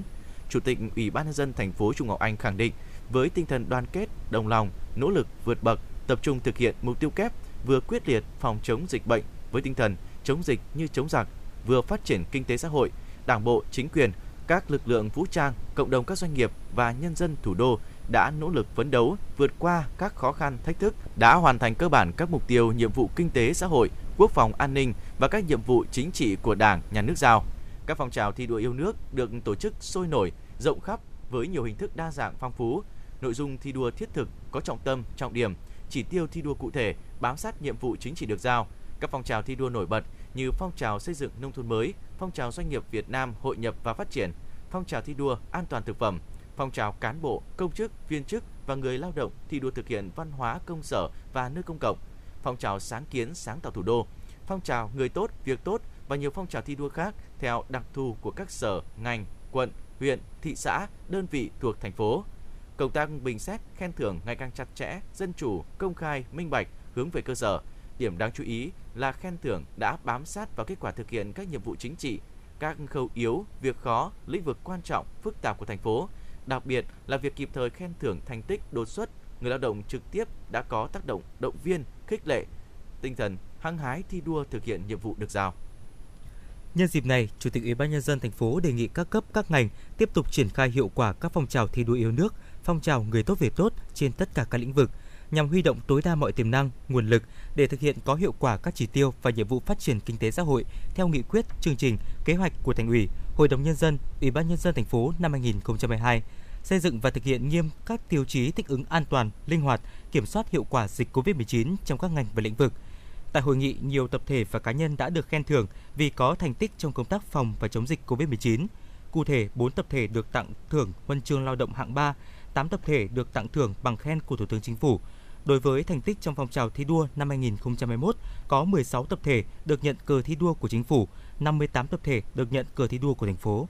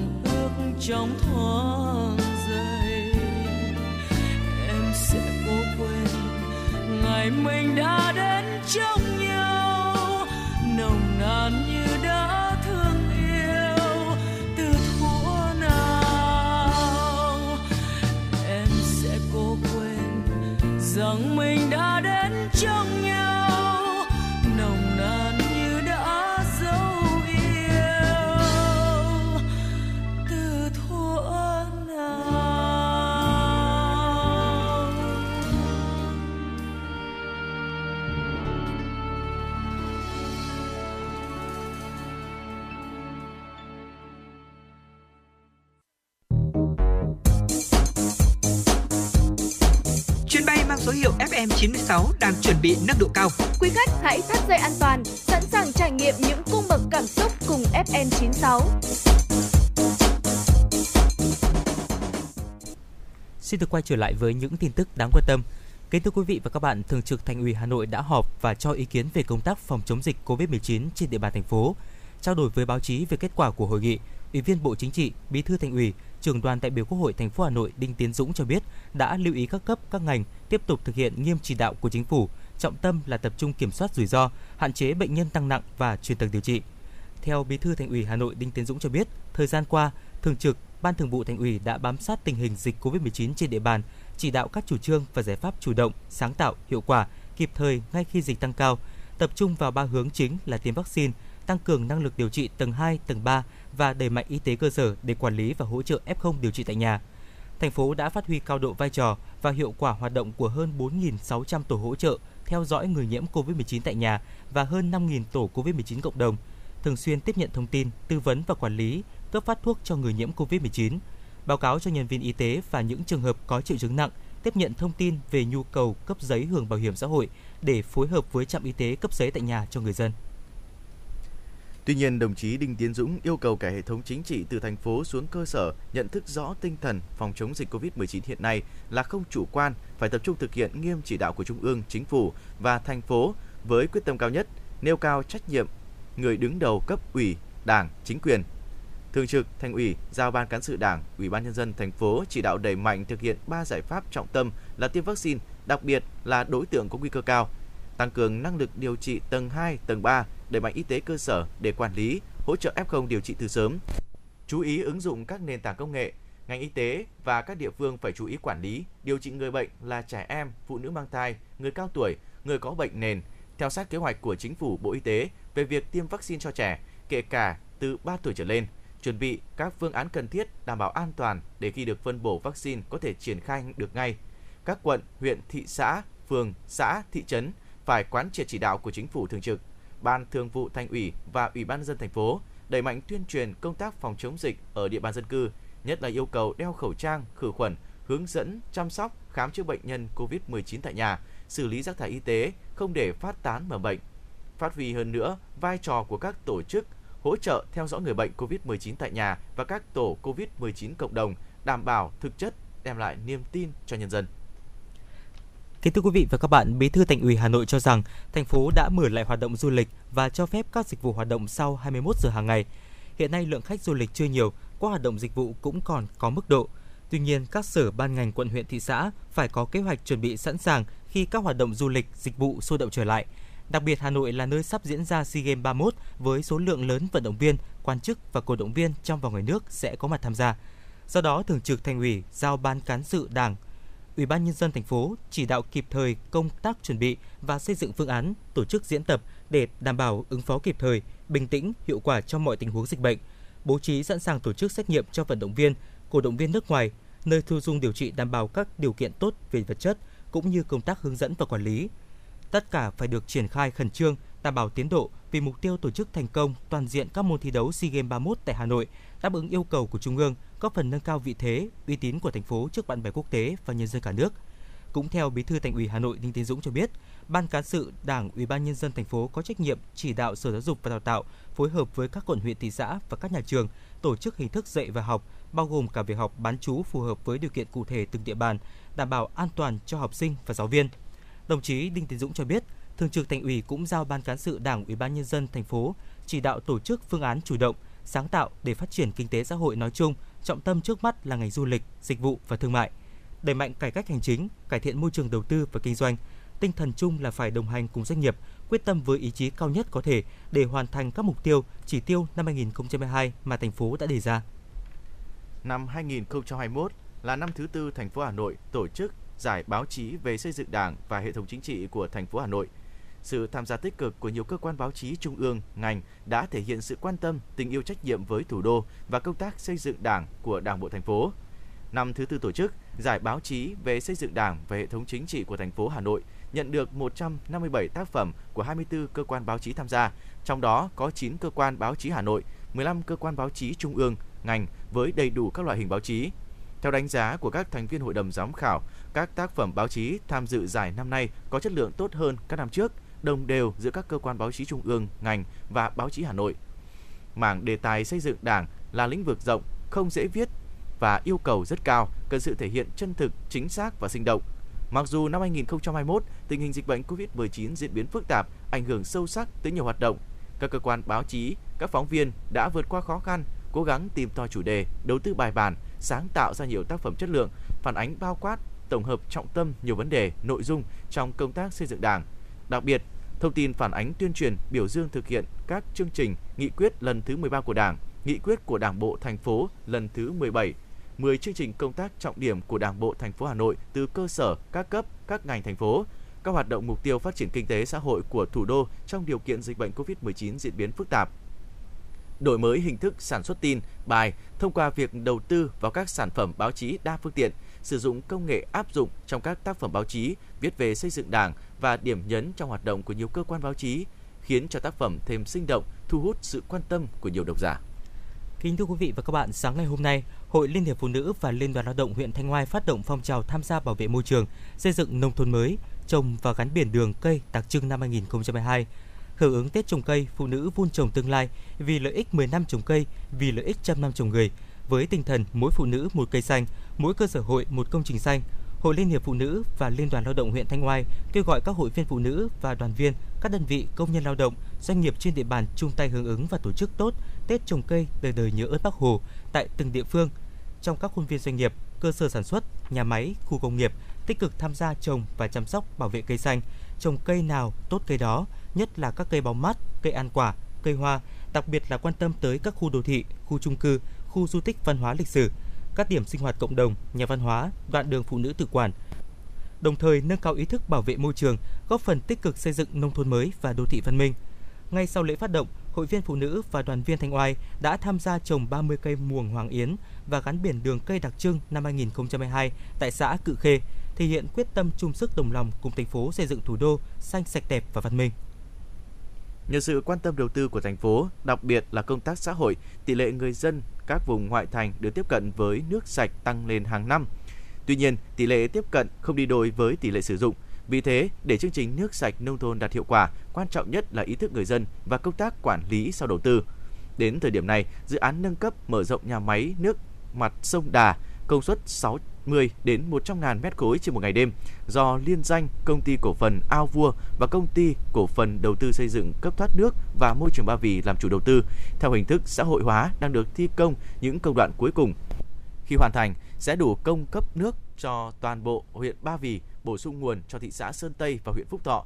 Hiện nay, bốn xã còn lại là xã đảo Minh Châu, ba xã dân tộc miền núi Minh Quang, Ba Trại, Khánh Thượng, huyện Ba Vì đã có phương án xây dựng nhà máy riêng lẻ theo hình thức xã hội hóa và thành phố đầu tư bằng nguồn vốn ngân sách với mục tiêu đến năm 2025, 100% người dân của huyện được tiếp cận sử dụng nước sạch. Tuy nhiên, tỷ lệ người dân sử dụng cao Bên cạnh tuyên truyền vận động, cần có cơ chế hỗ trợ thiết thực của thành phố với công tác quản lý sau đầu tư. Có như vậy, hiệu quả của chương trình mới thiết thực và bền vững. Kính thưa quý vị và các bạn, vừa rồi là những tin tức đáng quan tâm do phóng viên thủy Chi của chúng tôi vừa thực hiện. À, và phần sau của chương trình thì cũng còn rất nhiều những tin tức và nội dung đáng chú ý. Còn bây giờ thì xin mời quý vị thính giả cùng lắng nghe ca khúc Bên em là biển rộng qua tiếng hát của ca sĩ Cẩm Vân.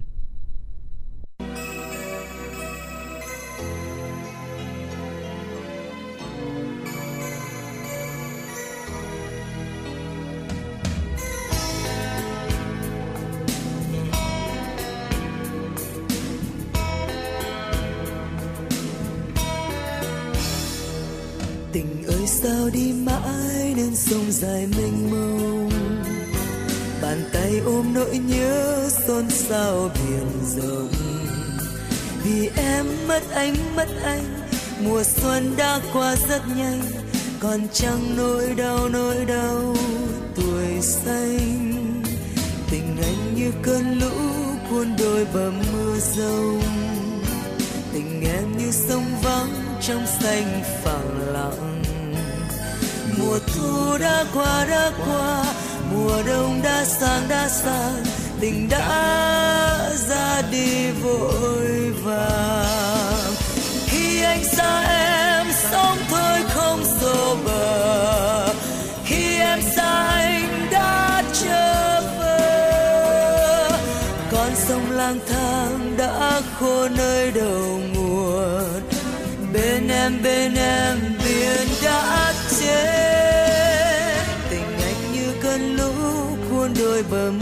rông. Tình em như sông vắng trong xanh phẳng lặng. Mùa thu đã qua đã qua. Mùa đông đã sang đã sang. Tình đã ra đi vội vàng. Mùa thu đã qua đã qua. Mùa đông đã sang đã sang. Tình đã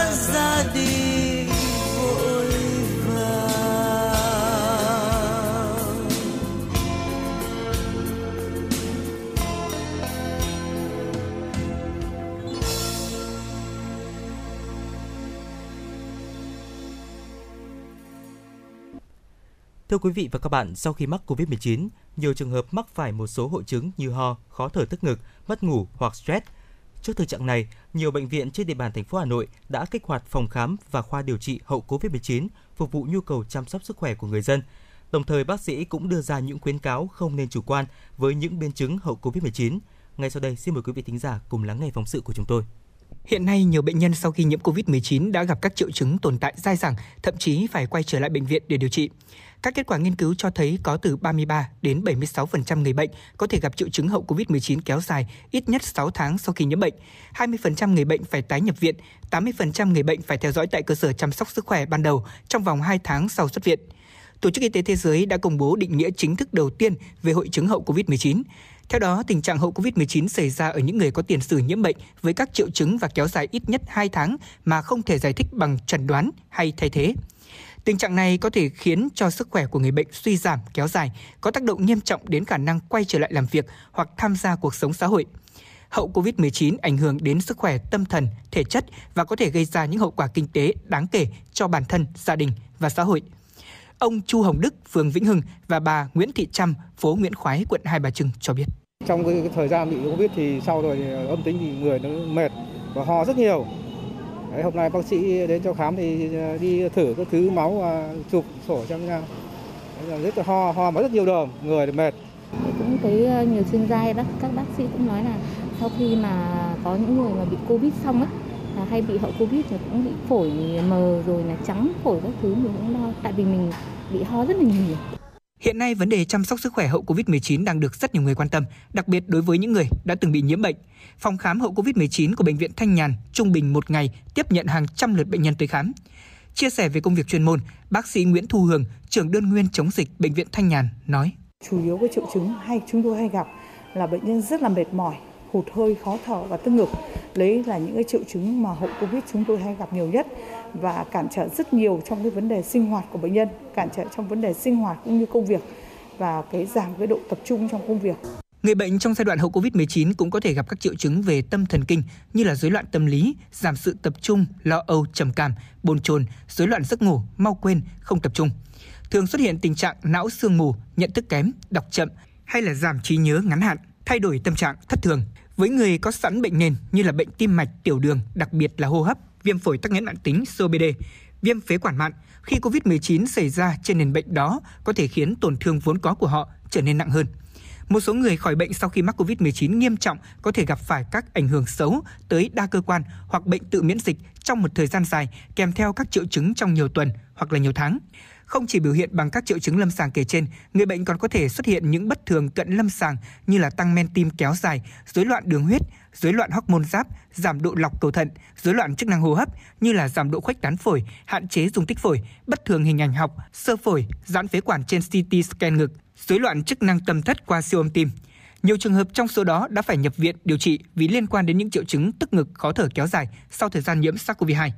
Theo khuyến cáo của các bác sĩ, sau khi test nhanh âm tính khoảng từ 5 đến 7 ngày, bệnh nhân nên tái khám ở các cơ sở y tế để tầm soát những vấn đề hậu COVID-19, đặc biệt là vấn đề rối loạn đông máu và tắc mạch ở những bệnh nhân sau khi mắc COVID-19. Bác sĩ Nguyễn Văn Giang, Phó trưởng khoa hô hấp và bệnh phổi, Bệnh viện Đa khoa Hà Đông cho biết. Bệnh lý COVID nó sẽ để lại di chứng, ờ, sau này ảnh hưởng đến chất lượng cuộc sống của bệnh nhân. Ờ, thường nó sẽ xuất hiện sau khoảng từ 2 đến 3 tuần sau bệnh nhân bị mắc bệnh và có thể kéo dài đến 2 tháng, 3 tháng sau. Ờ, điều này thì nó sẽ làm ảnh hưởng đến chất lượng cuộc sống của bệnh nhân rất là nhiều. Ờ, tuy nhiên thì bệnh lý hậu Covid nó sẽ ờ, có thể xuất hiện khi cả bệnh nhân có triệu chứng mức ở giai đoạn mức độ nhẹ. Tuy nhiên hội chứng hậu Covid nó có thể xuất hiện ở những bệnh nhân có biểu hiện rất là nhẹ, không có bệnh nền người trẻ cũng có thể bị và theo tổ chức y tế nó sẽ xuất hiện khoảng tầm 20 đến 30% bệnh nhân bị bệnh lý này. Bệnh nhân mà bị mức độ nhẹ thì cần tuân thủ theo hướng dẫn của, cán bộ y tế để không bệnh nhân không chuyển sang giai đoạn mức độ nặng đến mức độ nguy kịch. Điều đó khi đó sẽ làm giảm cái xuất hiện cái triệu hội hội chứng hậu Covid này đi. Trên thế mạng chúng tôi thấy là bệnh nhân tự mua thuốc có ba cái nhóm mà chúng tôi thấy là bệnh nhân hay tự ý dùng và rất nguy hiểm điều thứ nhất là cái thuốc kháng virus Ờ, có, bây giờ thì bệnh nhân mua tràn lan trên mạng, hai là thuốc kháng đông ờ, ba nữa là thuốc ờ, chống viêm corticoid. Những cái thuốc này thì cần phải theo dõi điều trị cho bệnh nhân. Nếu bệnh nhân ở giai đoạn nhẹ và dùng thuốc này sớm thì điều đó nó sẽ có thể ảnh hưởng đến cái bệnh của bệnh nhân. Có thể chuyển bệnh nhân từ nhẹ sang nặng và đời đầu xuất hiện cái hội chứng hậu covid sau này. Với biểu hiện của hội chứng hậu covid thì nó biểu hiện rất đa dạng bệnh nhân có thể là thường xuất hiện là sau 2 đến 3 tuần bệnh nhân mắc bệnh. Và biểu hiện của nó thì rất đa dạng. Bệnh nhân có thể đau đầu, hoa mắt, chóng mặt. Bệnh nhân có thể tức ngực ờ, có đi lại, có thể hụt hơi. Ờ, bệnh nhân có thể no âu, mất ngủ. Ờ, điều đó nó sẽ làm ảnh hưởng chất lượng cuộc sống của bệnh nhân.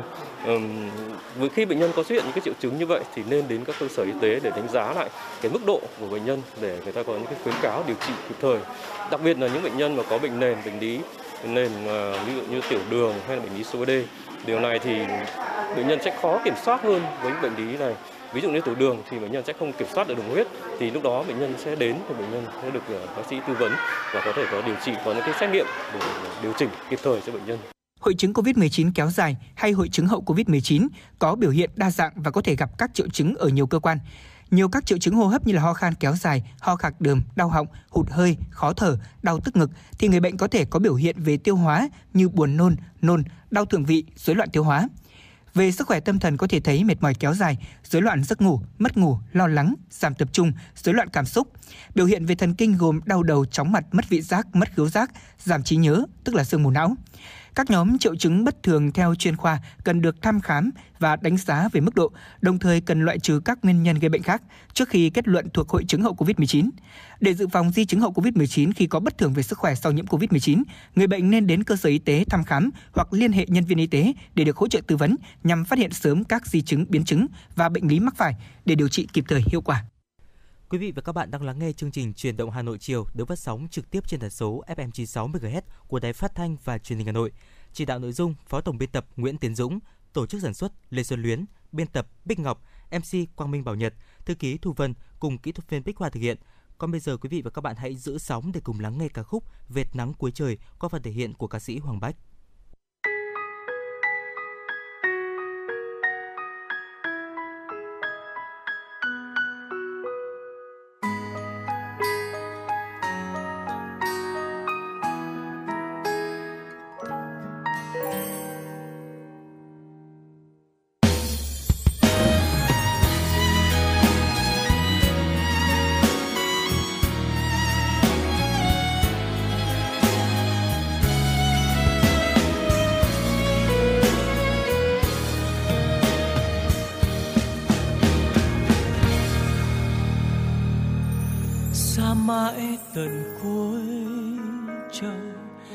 Lánh cùng dòng mưa rơi, vết nắng chiều buông muôn mang anh nhớ em người yêu ơi, anh vẫn chờ em về. Anh sẽ đợi mãi thôi, dù vẫn biết khi hoàng hôn tan vào đêm dài, chỉ còn lại đời mây đen ôm xót xa người yêu hỡi anh gọi em trong những khát khao ngày mai. Nắng lên rực rỡ cùng ngàn mây, để bao mênh mông ngất ngây. Nắng lên rực rỡ cùng ngàn mây sưởi ấm con tim anh hào gầy. Hỡi em yêu hỡi, hãy về đây, về trong vệt nắng trời thắp lên rực rỡ một trời mây ngất ngây nắng trong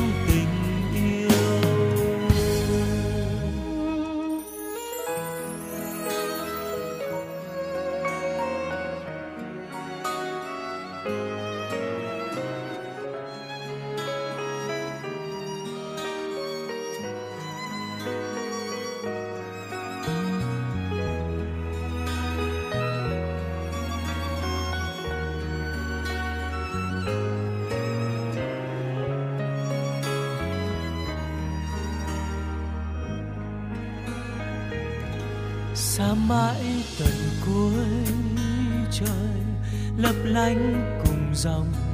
Mưa rơi vết nắng, chiều buông, muôn mang anh nhớ em người yêu ơi, anh vẫn chờ em về.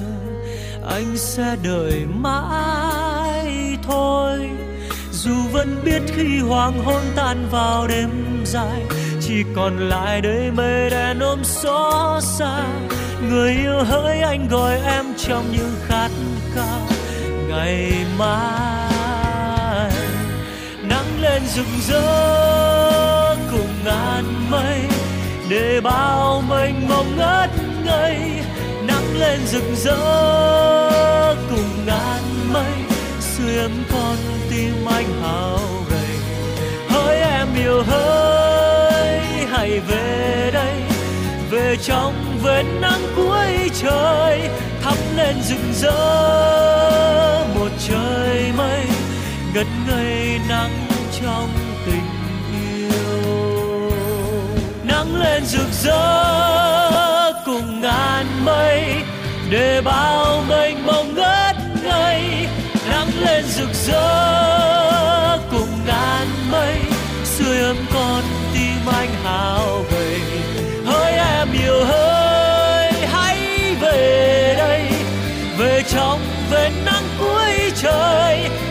lên rực rỡ một trời mây ngất ngây nắng trong từng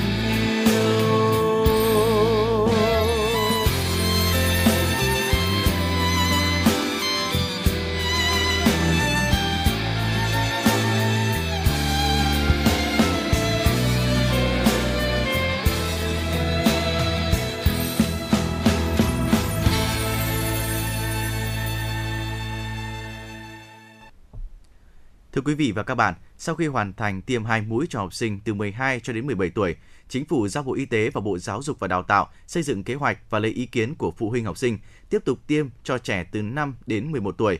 Còn sớm trở lại trường học là mong muốn của đa số cha mẹ, song việc tiêm vaccine cho trẻ cũng cần được thực hiện một cách cẩn trọng. Xin mời quý vị và các bạn cùng đến với phóng sự ngay sau đây.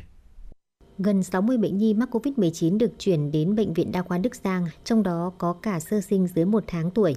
Với các bệnh nhi có triệu chứng tăng nặng, các bác sĩ chỉ định thuốc chống đông và thuốc kháng viêm, hỗ trợ hô hấp, các thuốc điều trị COVID-19 hiện không khuyến nghị sử dụng cho trẻ. Bác sĩ Nguyễn Trung Phong, khu điều trị COVID C5, Bệnh viện Đa khoa Đức Giang cho biết. Có tình trạng viêm phổi do COVID, một là những đối tượng dưới 1 tháng tuổi và những đối tượng từ 10 tuổi trở lên thì chúng tôi đã nhận thấy xuất hiện tình trạng viêm phổi. Trong đó thì nhóm ờ, đối tượng dưới 1 tháng thì tình trạng ở đây đã có hai em bé viêm phổi mức độ nguy kịch đã phải chuyển sang bệnh viện Nhi Trung ương. Mặc dù tiêm vaccine hiện nay cho trẻ em không bắt buộc, song ngành y tế khuyến cáo người dân tiêm chủng để giảm nguy cơ lây truyền dịch trong cộng đồng. Đây cũng là cơ sở để mở cửa trường học an toàn. Bác sĩ Nguyễn Văn Thường, Giám đốc Bệnh viện Đa khoa Đức Giang cho biết. À, trong giai đoạn vừa rồi thì tỷ lệ trẻ mắc Covid ít. Lý do là chúng ta cách gần như giãn cách xã hội, các cháu không phải đi học, tiếp xúc ít. Còn trong giai đoạn tới, các cháu đi tham gia đi học hành thì chắc chắn tỷ lệ trẻ em mắc Covid sẽ tăng lên. Có ba con đều đang là học sinh tiểu học nên thông tin về tiêm phòng vaccine COVID-19 cho trẻ được anh Trương Văn Đức đặc biệt quan tâm. Muốn con sớm được trở lại trường nên anh hoàn toàn ủng hộ chủ trương này. Cũng có hai con học lớp 3 và lớp 4 nhận thức rõ về tác động tiêu cực đến tâm lý của con khi phải học online gần một năm qua nên chị Thơm rất vui khi đón nhận thông tin con chị sẽ được tiêm vaccine bởi điều này sẽ giúp cho con của chị có thể đến trường sớm hơn. Anh Trương Văn Đức và chị Nguyễn Thị Thu Thơm, phụ huynh học sinh cho biết. Tiêm thuốc này thì bên khoa học người ta có sự tính toán rất là kỹ lưỡng rồi. Bộ Y tế mình mới đồng ý cho trẻ em à, tiêm. Như là người lớn thôi ai cũng mong muốn được tiêm vaccine để nhanh chóng được trở lại đi làm trở lại cuộc sống bình thường thì mình nghĩ là các con trẻ cũng thế và mình thực sự là rất ủng hộ việc tiêm cho vaccine cho con. Dịch COVID-19 không chỉ khiến trường học phải đóng cửa quá lâu mà còn có nhiều tác động nghiêm trọng khác nên làm sao để học sinh sớm được đi học trực tiếp là nguyện vọng của nhiều người. Đa số phụ huynh đồng ý cho con tiêm theo khảo sát của nhiều trường tiểu học cho thấy rõ mong mỏi đó.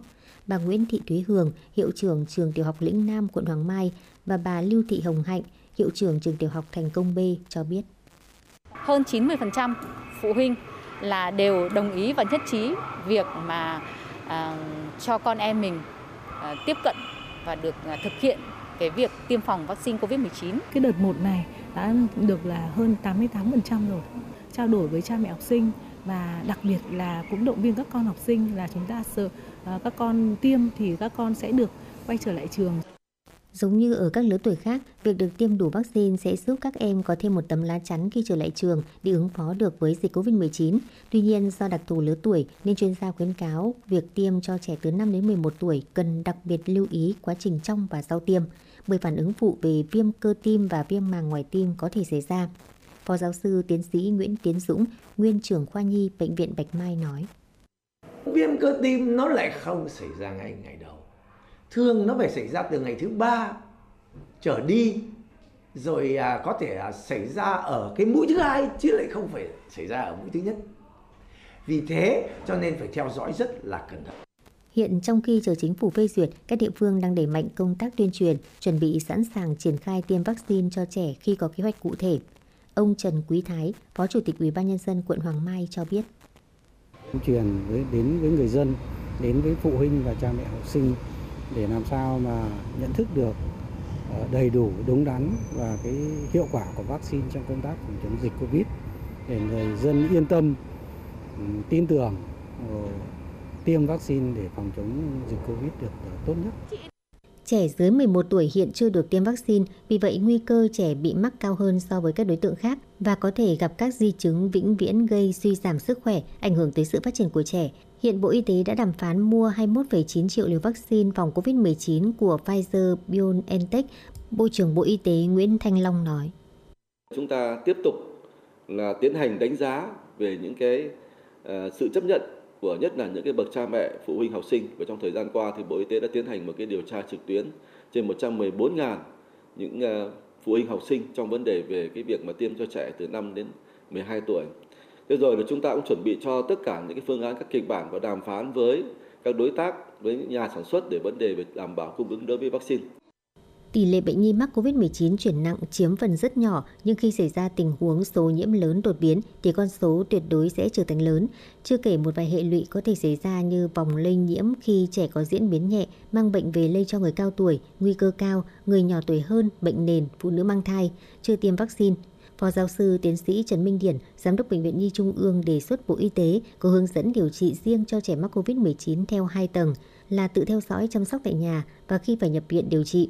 Lãnh đạo Cục Quản lý Khám chữa bệnh cũng cho hay, Bộ Y tế đang nhanh chóng cập nhật phác đồ điều trị cho học sinh nhiễm COVID-19 cho cơ sở y tế các tuyến từ trung ương xuống địa phương, nhất là không được để xảy ra tình huống số ca nhiễm là học sinh tăng đột biến gây quá tải.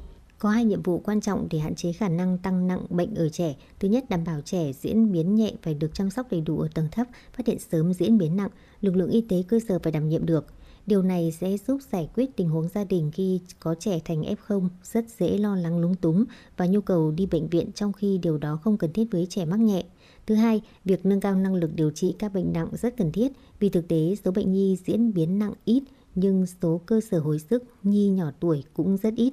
Vị chuyên gia này nhấn mạnh yêu cầu phải tăng cường đào tạo tập huấn, nâng cao năng lực điều trị nhi khoa, chuyển giao kỹ thuật. Hiện hồi sức nhi khoa còn hạn chế, chỉ rất ít nơi có thể làm kỹ thuật cao như vận hành hệ thống ECMO, trao đổi oxy ngoài màng cơ thể với bệnh nhân nhỏ tuổi dưới 1 tuổi. Khi xảy ra tình huống tăng cân nặng nhưng bác sĩ chưa được nâng cao năng lực thì sẽ lung túng. Các chuyên gia y khoa cũng đề cập thực tế đã xảy ra ở một số quốc gia dù không bùng phát đột biến số ca nhiễm COVID-19 ở trẻ em nhưng xuất hiện tình huống trong gia đình có nhiều người mắc và diễn biến nặng khiến người lớn không chăm sóc được trẻ nhỏ dẫn tới tình trạng trẻ em thiếu chăm sóc, ăn uống phát hiện sớm diễn biến nặng, đặc biệt là nhóm trẻ nhỏ chưa biết diễn đạt triệu chứng bệnh.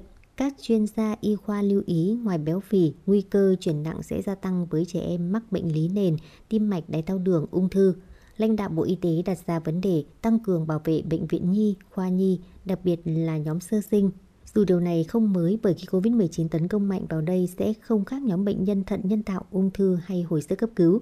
Hiện có rất ít cơ sở chăm sóc tốt cho nhóm sơ sinh, đặc biệt là trẻ sơ sinh nặng. Điều này sẽ dồn áp lực lên các cơ sở chính như Bệnh viện Nhi Trung ương Bạch Mai hay khoa nhi Bệnh viện Bệnh nhiệt đới.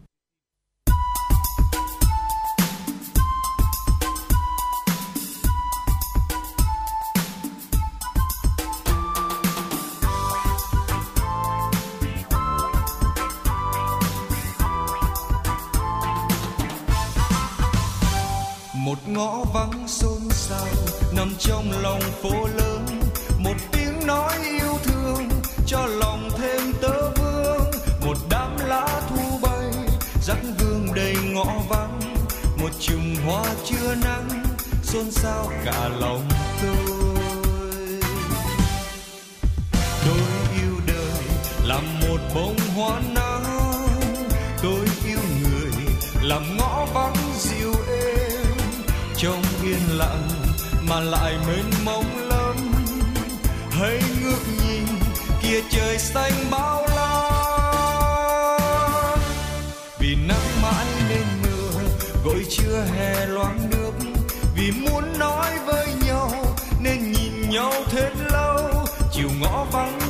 sao? Có thêm bầy bé gái, cùng nhảy dây khoe áo, răng hoa ngập hồn tôi. Khi con người để lòng yêu ngõ vắng, thêm rung động được đứng ngắm trời mây ai đã từng một lần qua nơi ấy? Khi xa rồi, lòng bỗng thấy xôn xao.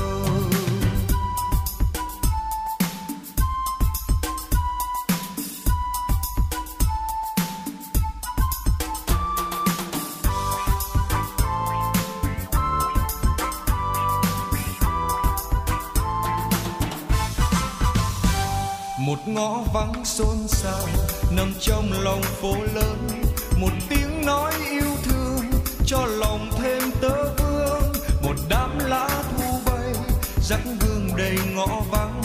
Một chùm hoa chưa nắng, xôn xao cả lòng tôi.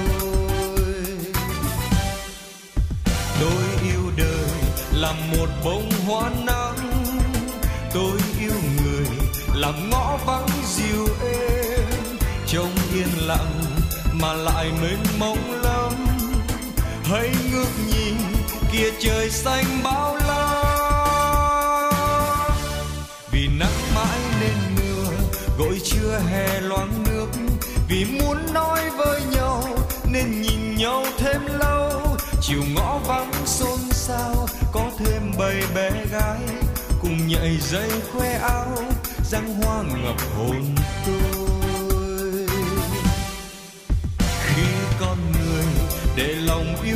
vắng, thêm rung động được đứng ngắm trời mây ai đã từng một lần qua nơi ấy?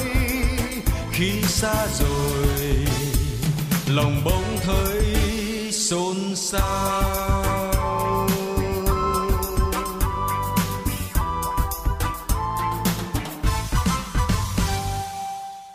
Quý vị thính giả đã quay trở lại với chuyển động Hà Nội chiều và ngay bây giờ là những tin tức đáng quan tâm. Kính thưa quý vị và các bạn, báo chí châu Âu bắt đầu đưa tin về các nước châu Á đang dần mở cửa lại ngành du lịch.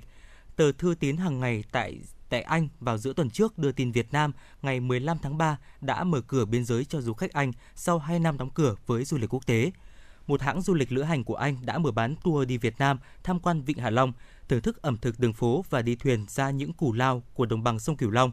10 ngày giá cơ bản là 1.820 bảng Anh, khoảng 55 triệu đồng Việt Nam. Một tờ tạp chí của Anh số 4 tháng năm nay dành tới 6 trang để kể lại hành trình xuyên Việt bằng xe máy. Từ hồi trước đại dịch thì mô tả cảnh đẹp của vùng núi Tây Bắc Việt Nam, phù hợp với sở thích khám phá thiên nhiên của du khách châu Âu. Mùa hè năm nay, nhiều người châu Âu chưa muốn đi xa, tuy nhiên Việt Nam vẫn luôn được báo chí châu Âu nhắc đến khi viết về triển vọng của ngành du lịch thế giới. Từ tiên điện ra tại Anh giữa tháng này có bài giải Việt Nam sẽ lại tiếp tục thu hút khách du khách nhờ nét đẹp lạ lùng nhưng thân thiện. Trong bài báo có đoạn viết, khi những hạn chế phòng dịch được gỡ bỏ tại đất nước Đông Nam Á nổi tiếng này, đã đến lúc chúng ta phải đến đó một lần nữa. Cuối bài báo là tóm tắt quy định từ ngày 15 tháng 3 đối với du khách nước ngoài nhập cảnh tại Việt Nam. Hiệp hội Văn hóa ẩm thực Việt Nam đang chuẩn bị các bước để khởi động hành trình khảo sát xây dựng di sản văn hóa ẩm thực tiêu biểu 5 tỉnh thành phố phía Bắc, bao gồm Nam Định, Hà Nam, Thái Nguyên, Phú Thọ và thành phố Hà Nội. Chương trình phục vụ thực hiện dự án 100 món ẩm thực tiêu biểu Việt Nam giai đoạn 2022-2024 với mục đích giới thiệu quảng bá những nét đặc sắc về văn hóa lịch sử của Việt Nam đến bạn bè thế giới, trong đó có nguồn tài nguyên di sản ẩm thực phong phú, đặc sắc, giàu tinh hoa dân tộc.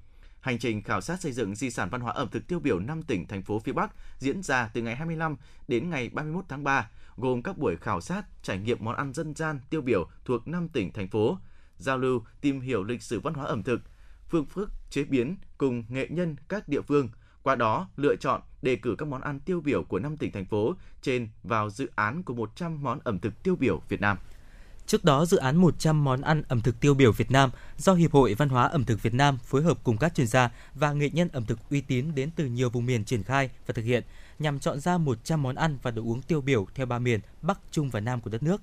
Dự án được kỳ vọng sẽ khơi dậy niềm tự hào về truyền thống văn hóa ẩm thực Việt Nam, cung cấp nền tảng thông tin thực tế về những món ăn đặc sắc thuần Việt của các vùng miền trong việc bảo tồn và phát huy những giá trị truyền thống, trao truyền lại cho thế hệ sau – Dự án cũng nhằm thúc đẩy tuyên truyền, quảng bá và giới thiệu các món ăn đặc sắc thuần Việt đến người dân và cộng đồng quốc tế, đáp ứng nhu cầu thị trường và định hướng phát triển văn hóa ẩm thực đến với du khách trong và ngoài nước. Điểm nhấn các hoạt động tôn vinh và quảng bá di sản văn hóa ẩm thực sẽ là Festival ẩm thực 100 món ăn và đồ uống Việt Nam tiêu biểu, dự kiến sẽ diễn ra vào cuối năm nay. Liên hoan phim Pháp ngữ lần thứ 12 tại Việt Nam sẽ diễn ra từ ngày 24 đến ngày 27 tháng 3 tại hãng phim tài liệu và khoa học Trung ương – số 465 Hoàng Hoa Thám và Viện Pháp tại Hà Nội, 24 Tràng Tiền, Hoàn Kiếm. Trong khuôn khổ liên hoan phim, khán giả yêu điện ảnh sẽ có dịp khám phá những câu chuyện hấp dẫn qua các bộ phim Emma Peter, truyền thuyết về quán tiên, biên giới, Fahim, hoàng tử cờ vua, cô bé Juliet, cuộc chiến kèn đồng để chiêm nghiệm sự đa dạng văn hóa của cộng đồng Pháp ngữ. Liên hoan phim sẽ mở cửa tự do phục vụ miễn phí khán giả. Kính thưa quý vị và các bạn, Công an thành phố Hà Nội thông tin, chỉ một thời gian ngắn sau khi Bộ Công an triển khai việc cấp tài khoản định danh điện tử, đã xuất hiện nhiều kiểu lừa đảo với chiều bài kiểm chứng thông tin. Cụ thể, thông qua câu chuyện cấp và xác thực tài khoản định danh điện tử, các đối tượng tự xưng là công an sẽ đọc chính xác tên, số định danh, ngày tháng năm sinh. Dữ liệu này của nạn nhân đã bị lộ và lọt trên mạng do nhiều nguyên nhân để yêu cầu nạn nhân thực hiện nhiều điều. Công an thành phố cảnh báo việc xác thực định danh điện tử, cơ quan công an chỉ thực hiện trực tiếp tại trụ sở và không yêu cầu công dân phải cung cấp thông tin qua điện thoại. Muốn cấp số định danh điện tử, người dân cần trực tiếp đến trụ sở công an để tiến hành theo đúng quy định. Tuyệt đối không thực hiện theo yêu cầu từ các cuộc gọi lạ tự xưng là cơ quan nhà nước, lực lượng công an mà đã cung cấp thông tin cá nhân, tài khoản số và mã OTP. Quý vị và các bạn đang theo dõi kênh FM 96 MHz của đài phát thanh truyền hình Hà Nội. Hãy giữ sóng và tương tác với chúng tôi theo số điện thoại 024 3773 6688. FM 96 đồng hành trên mọi nẻo đường. đường.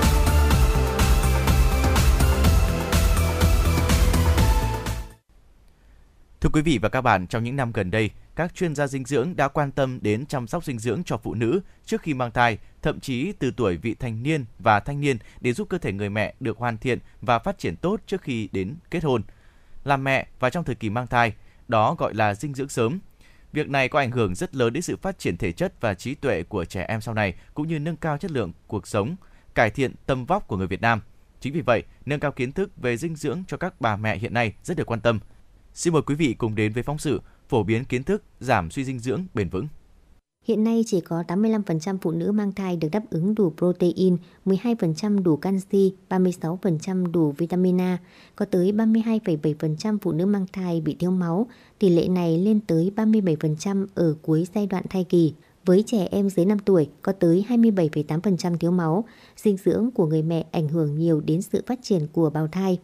Thiếu hụt dinh dưỡng trong quá trình mang thai có thể làm tăng nguy cơ bị tai biến sản khoa, sinh trẻ nhẹ cân. Dinh dưỡng trong giai đoạn cho con bú có những ảnh hưởng rõ ràng đến tình trạng sức khỏe của trẻ.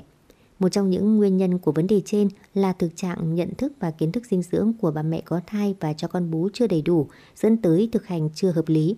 Cán bộ y tế chưa được cung cấp đầy đủ kiến thức dẫn tới khó khăn trong việc tư vấn cho khách hàng thay đổi thói quen thực hành dinh dưỡng. Chị Nguyễn Thị Trâm, xã Quảng Bị, huyện Trương Mỹ cho biết.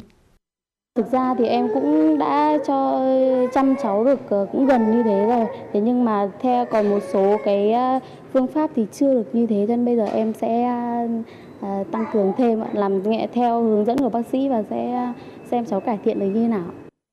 với mục đích cung cấp thông tin kiến thức về dinh dưỡng trong quá trình chăm sóc cho các thai phụ và bà mẹ cho con bú cũng như các nhà khoa học, các thầy cô giáo đang giảng dạy trong lĩnh vực sản phụ khoa, nhi khoa và dinh dưỡng tham khảo, tra cứu, các bạn sinh viên học tập. Bộ Y tế đã cho biên soạn hướng dẫn quốc gia về dinh dưỡng cho phụ nữ có thai và bà mẹ cho con bú. Tài liệu được biên soạn bởi các giáo sư, bác sĩ đầu ngành đang công tác trong lĩnh vực dinh dưỡng, sản phụ khoa, nhi khoa với sự hỗ trợ về kỹ thuật và tài chính của Abbott Việt Nam. Việc ban hành và triển khai thực hiện hướng dẫn quốc gia về dinh dưỡng cho phụ nữ có thai và bà mẹ cho con bú là một trong những hoạt động thiết thực của Bộ Y tế nhằm triển khai có hiệu quả chiến lược quốc gia về dinh dưỡng giai đoạn 2011-2020, tầm nhìn 2030 đã được Thủ tướng Chính phủ phê duyệt. Tiến sĩ Lê Bạch Mai, chuyên gia dinh dưỡng nói bữa ăn cho em bé làm sao cho nó đầy đủ các chất dinh dưỡng. Trong đó đặc biệt là cần chú ý đến việc đầy đủ các cái vi chất dinh dưỡng. À, trong mỗi bữa ăn của em bé thì nên có ít nhất từ 15 đến 20 loại thực phẩm. À, đặc biệt là chú ý đến các cái thực phẩm giàu sắt. À, ví dụ như là các thực phẩm có nguồn gốc động vật. Trong cái bữa ăn của em bé nên chú ý cung cấp cho em bé có nhiều à, các cái loại rau đặc biệt là các loại à, rau lá màu xanh thẫm. Những loại rau mà chứa rất là nhiều vitamin C à, axit folic rồi là khi vào thì sẽ giúp cho em bé cung cấp đầy đủ cho em bé các cái vi chất dinh dưỡng cần thiết Trung tâm chăm sóc sức khỏe sinh sản Hà Nội đã tổ chức hai lớp tập huấn cập nhật kiến thức về chăm sóc 1.000 ngày đầu đời cho trẻ, suy dinh dưỡng cấp tính, nuôi con bằng sữa mẹ cho thư ký dinh dưỡng các quận, huyện, cán bộ phụ trách chương trình tuyến thành phố. Tập huấn về kiến thức nuôi dưỡng trẻ nhỏ từ khi còn là bào thai cho đến khi trẻ 5 tuổi cho thư ký và chuyên trách dinh dưỡng xã phường. Tập huấn triển khai mở rộng sổ theo dõi sức khỏe bà mẹ và trẻ em cho gần 600 cán bộ trung tâm y tế quận huyện – nhà hộ sinh, các bệnh viện Mê Linh, Đông Anh, Sóc Sơn, trung tâm đã hướng dẫn cho trên 3.000 cán bộ mạng lưới và cộng tác viên dinh dưỡng về kỹ thuật cân đo trẻ, cách tổ chức thực hành dinh dưỡng, kiến thức chuyên môn mới, phối hợp với các quận huyện tổ chức truyền thông cho 3.400 bà mẹ nuôi con nhỏ dưới 2 tuổi về ăn bổ sung hợp lý, dinh dưỡng cho trẻ bệnh để phòng chống suy dinh dưỡng hướng dẫn thực hành dinh dưỡng cho 16.300 bà mẹ đang nuôi con nhỏ dưới 2 tuổi tại 327 xã phường thị trấn về ăn bổ sung và thực hành trình diễn bữa ăn. Thông qua đó, các bà mẹ có kiến thức và thực hành tốt hơn trong việc cho trẻ ăn bổ sung và chăm sóc chế độ dinh dưỡng hợp lý. Theo tiến sĩ Phạm Thị Thúy Hòa, Viện trưởng Viện Dinh dưỡng ứng dụng, ở các tỉnh thành phố lớn trong đó có Hà Nội, việc tiếp cận với các phòng khám tư vấn dinh dưỡng rất thuận lợi. Tuy nhiên, người dân cần tìm hiểu, lựa chọn các phòng khám tư vấn dinh dưỡng đáp ứng các yêu cầu nêu trên để công tác khám và tư vấn dinh dưỡng đạt hiệu quả nhất, tránh tiền mất tật mang. Tiến sĩ Phạm Thị Thúy Hòa, Viện trưởng Viện Dinh dưỡng ứng dụng cho biết. Chúng tôi muốn chỉnh lại cái suy nghĩ của bà mẹ như thế nào là đúng, cái chăm sóc đứa trẻ của bà mẹ như thế nào là chính xác và làm như thế nào để cái đứa trẻ nó được lớn lên trong một phát triển cả trí tuệ, cả về thể lực tốt? Và đấy chính là cái tiêu chí của chúng ta. Và làm như thế nào để tầm vóc người Việt sẽ thay đổi? Và cái việc chúng tôi đóng góp cho tầm vóc người Việt thay đổi là chính ở cái phần chuỗi phòng tư vấn dinh dưỡng. Cùng với Viện Dinh dưỡng Quốc gia, phòng khám dinh dưỡng là địa chỉ tin cậy thu hút đông đảo người dân và người bệnh đến khám tư vấn dinh dưỡng. Trung bình mỗi ngày, phòng khám thực hiện khám và tư vấn dinh dưỡng cho từ 50 đến 100 bệnh nhân, trong đó khoảng 60% các trường hợp đến khám là người dân Hà Nội, còn lại là ở các tỉnh lân cận. Đối tượng khám và tư vấn dinh dưỡng phong phú đa dạng, nhân là trẻ nhỏ, thậm chí nhiều trường hợp điều trị dinh dưỡng tại phòng khám trong tình trạng suy dinh dưỡng từ rất nhỏ như suy dinh dưỡng sơ sinh. Việc thăm khám tư vấn kỹ giúp gia tăng sự hiểu biết trong quá trình trao đổi thông tin giữa bác sĩ và gia đình người bệnh. Bà Doãn Thị Tường Vi, Viện Phó Viện Dinh dưỡng Lâm Sàng nói. Ngoài cái nhiệm vụ chính của chúng tôi là khám và tư vấn dinh dưỡng cho các đối tượng à, có nhu cầu cũng như là liên quan đến vấn đề là giữa dinh dưỡng đối với vấn đề sức khỏe thì chúng tôi sẽ kết hợp với các à, trường mầm non, các cái doanh nghiệp ở trên địa bàn để à, tăng cường, đẩy mạnh cái vấn đề là truyền thông, giáo dục về vấn đề dinh dưỡng liên quan tới vấn đề sức khỏe. Từ đó làm sao mà giúp cho mọi người, ví dụ như là các đối tượng của trẻ nhỏ thì có cái sự phát triển được là tốt. Đối với những người mà có vấn đề về bệnh lý thì phòng ngừa được các cái vấn đề là biến chứng và trẻ em thì bắt kịp các cái tốc độ tăng trưởng qua thực tế, công tác khám và điều trị dinh dưỡng tại phòng khám cho thấy điều đáng mừng là kiến thức thực hành về dinh dưỡng của người dân trong những năm gần đây đã được cải thiện rất nhiều. Người dân ngày càng quan tâm đến vấn đề dinh dưỡng đối với sức khỏe, phòng bệnh và điều trị bệnh. Cùng với đó hiện nay các bà mẹ được tiếp xúc nhiều với thông tin dinh dưỡng trên các phương tiện thông tin đại chúng, trên các diễn đàn, thông qua sách vở, thậm chí là cả những thông tin truyền miệng. Tuy nhiên, việc chọn lọc thông tin về dinh dưỡng của các bà mẹ còn hạn chế, thông tin nào là đúng nhất để áp dụng cho trẻ thì lại chưa đủ, dẫn đến trẻ không được chăm sóc dinh dưỡng đúng. Sai lầm được diễn ra trong một thời gian dài như việc áp dụng thử các công thức thực đơn dinh dưỡng lên trẻ đến khi những công thức này không phát huy được hiệu quả mới đưa trẻ đi khám. Hiện nay tại một số phòng khám dinh dưỡng, việc tư vấn dinh dưỡng chỉ tập trung vào các bà mẹ và người nuôi dưỡng trẻ mà chưa chú ý đến việc giúp trẻ tự nhận thức về tầm quan trọng của dinh dưỡng. Do đó, việc giáo dục về dinh dưỡng cho trẻ tại các phòng khám dinh dưỡng, tại gia đình và nhà trường cần được nâng cao hơn nữa để trẻ nhận biết được thực phẩm, cách ăn và ăn như thế nào là tốt cho chính bản thân mình. Tất cả các việc làm đều hướng đến chủ thể cuối cùng là bảo đảm sức khỏe trẻ em. Mặt khác, các loại hình bệnh tật học đường liên quan đến dinh dưỡng như thừa cân béo phì, thấp còi, thiếu iốt, thiếu vitamin trong khẩu phần ăn, ít vận động thể lực đang diễn ra hàng ngày, hàng giờ, đòi hỏi các em học sinh phải được trang bị thêm kiến thức về các vấn đề liên quan đến bệnh tật và sức khỏe. Quý vị thính giả thân mến, đến đây thì thời lượng của truyền động Hà Nội chiều ngày hôm nay cũng đã hết. Quý vị và các bạn hãy ghi nhớ số điện thoại quen thuộc của FM96 Đài Phát thanh và Truyền hình Hà Nội là 024 3773 6688. Hãy tương tác với chúng tôi để chia sẻ những vấn đề mà quý vị và các bạn đang quan tâm hoặc yêu cầu những ca khúc để gửi tặng cho bạn bè và người thân. Còn bây giờ, xin kính chào và hẹn gặp lại.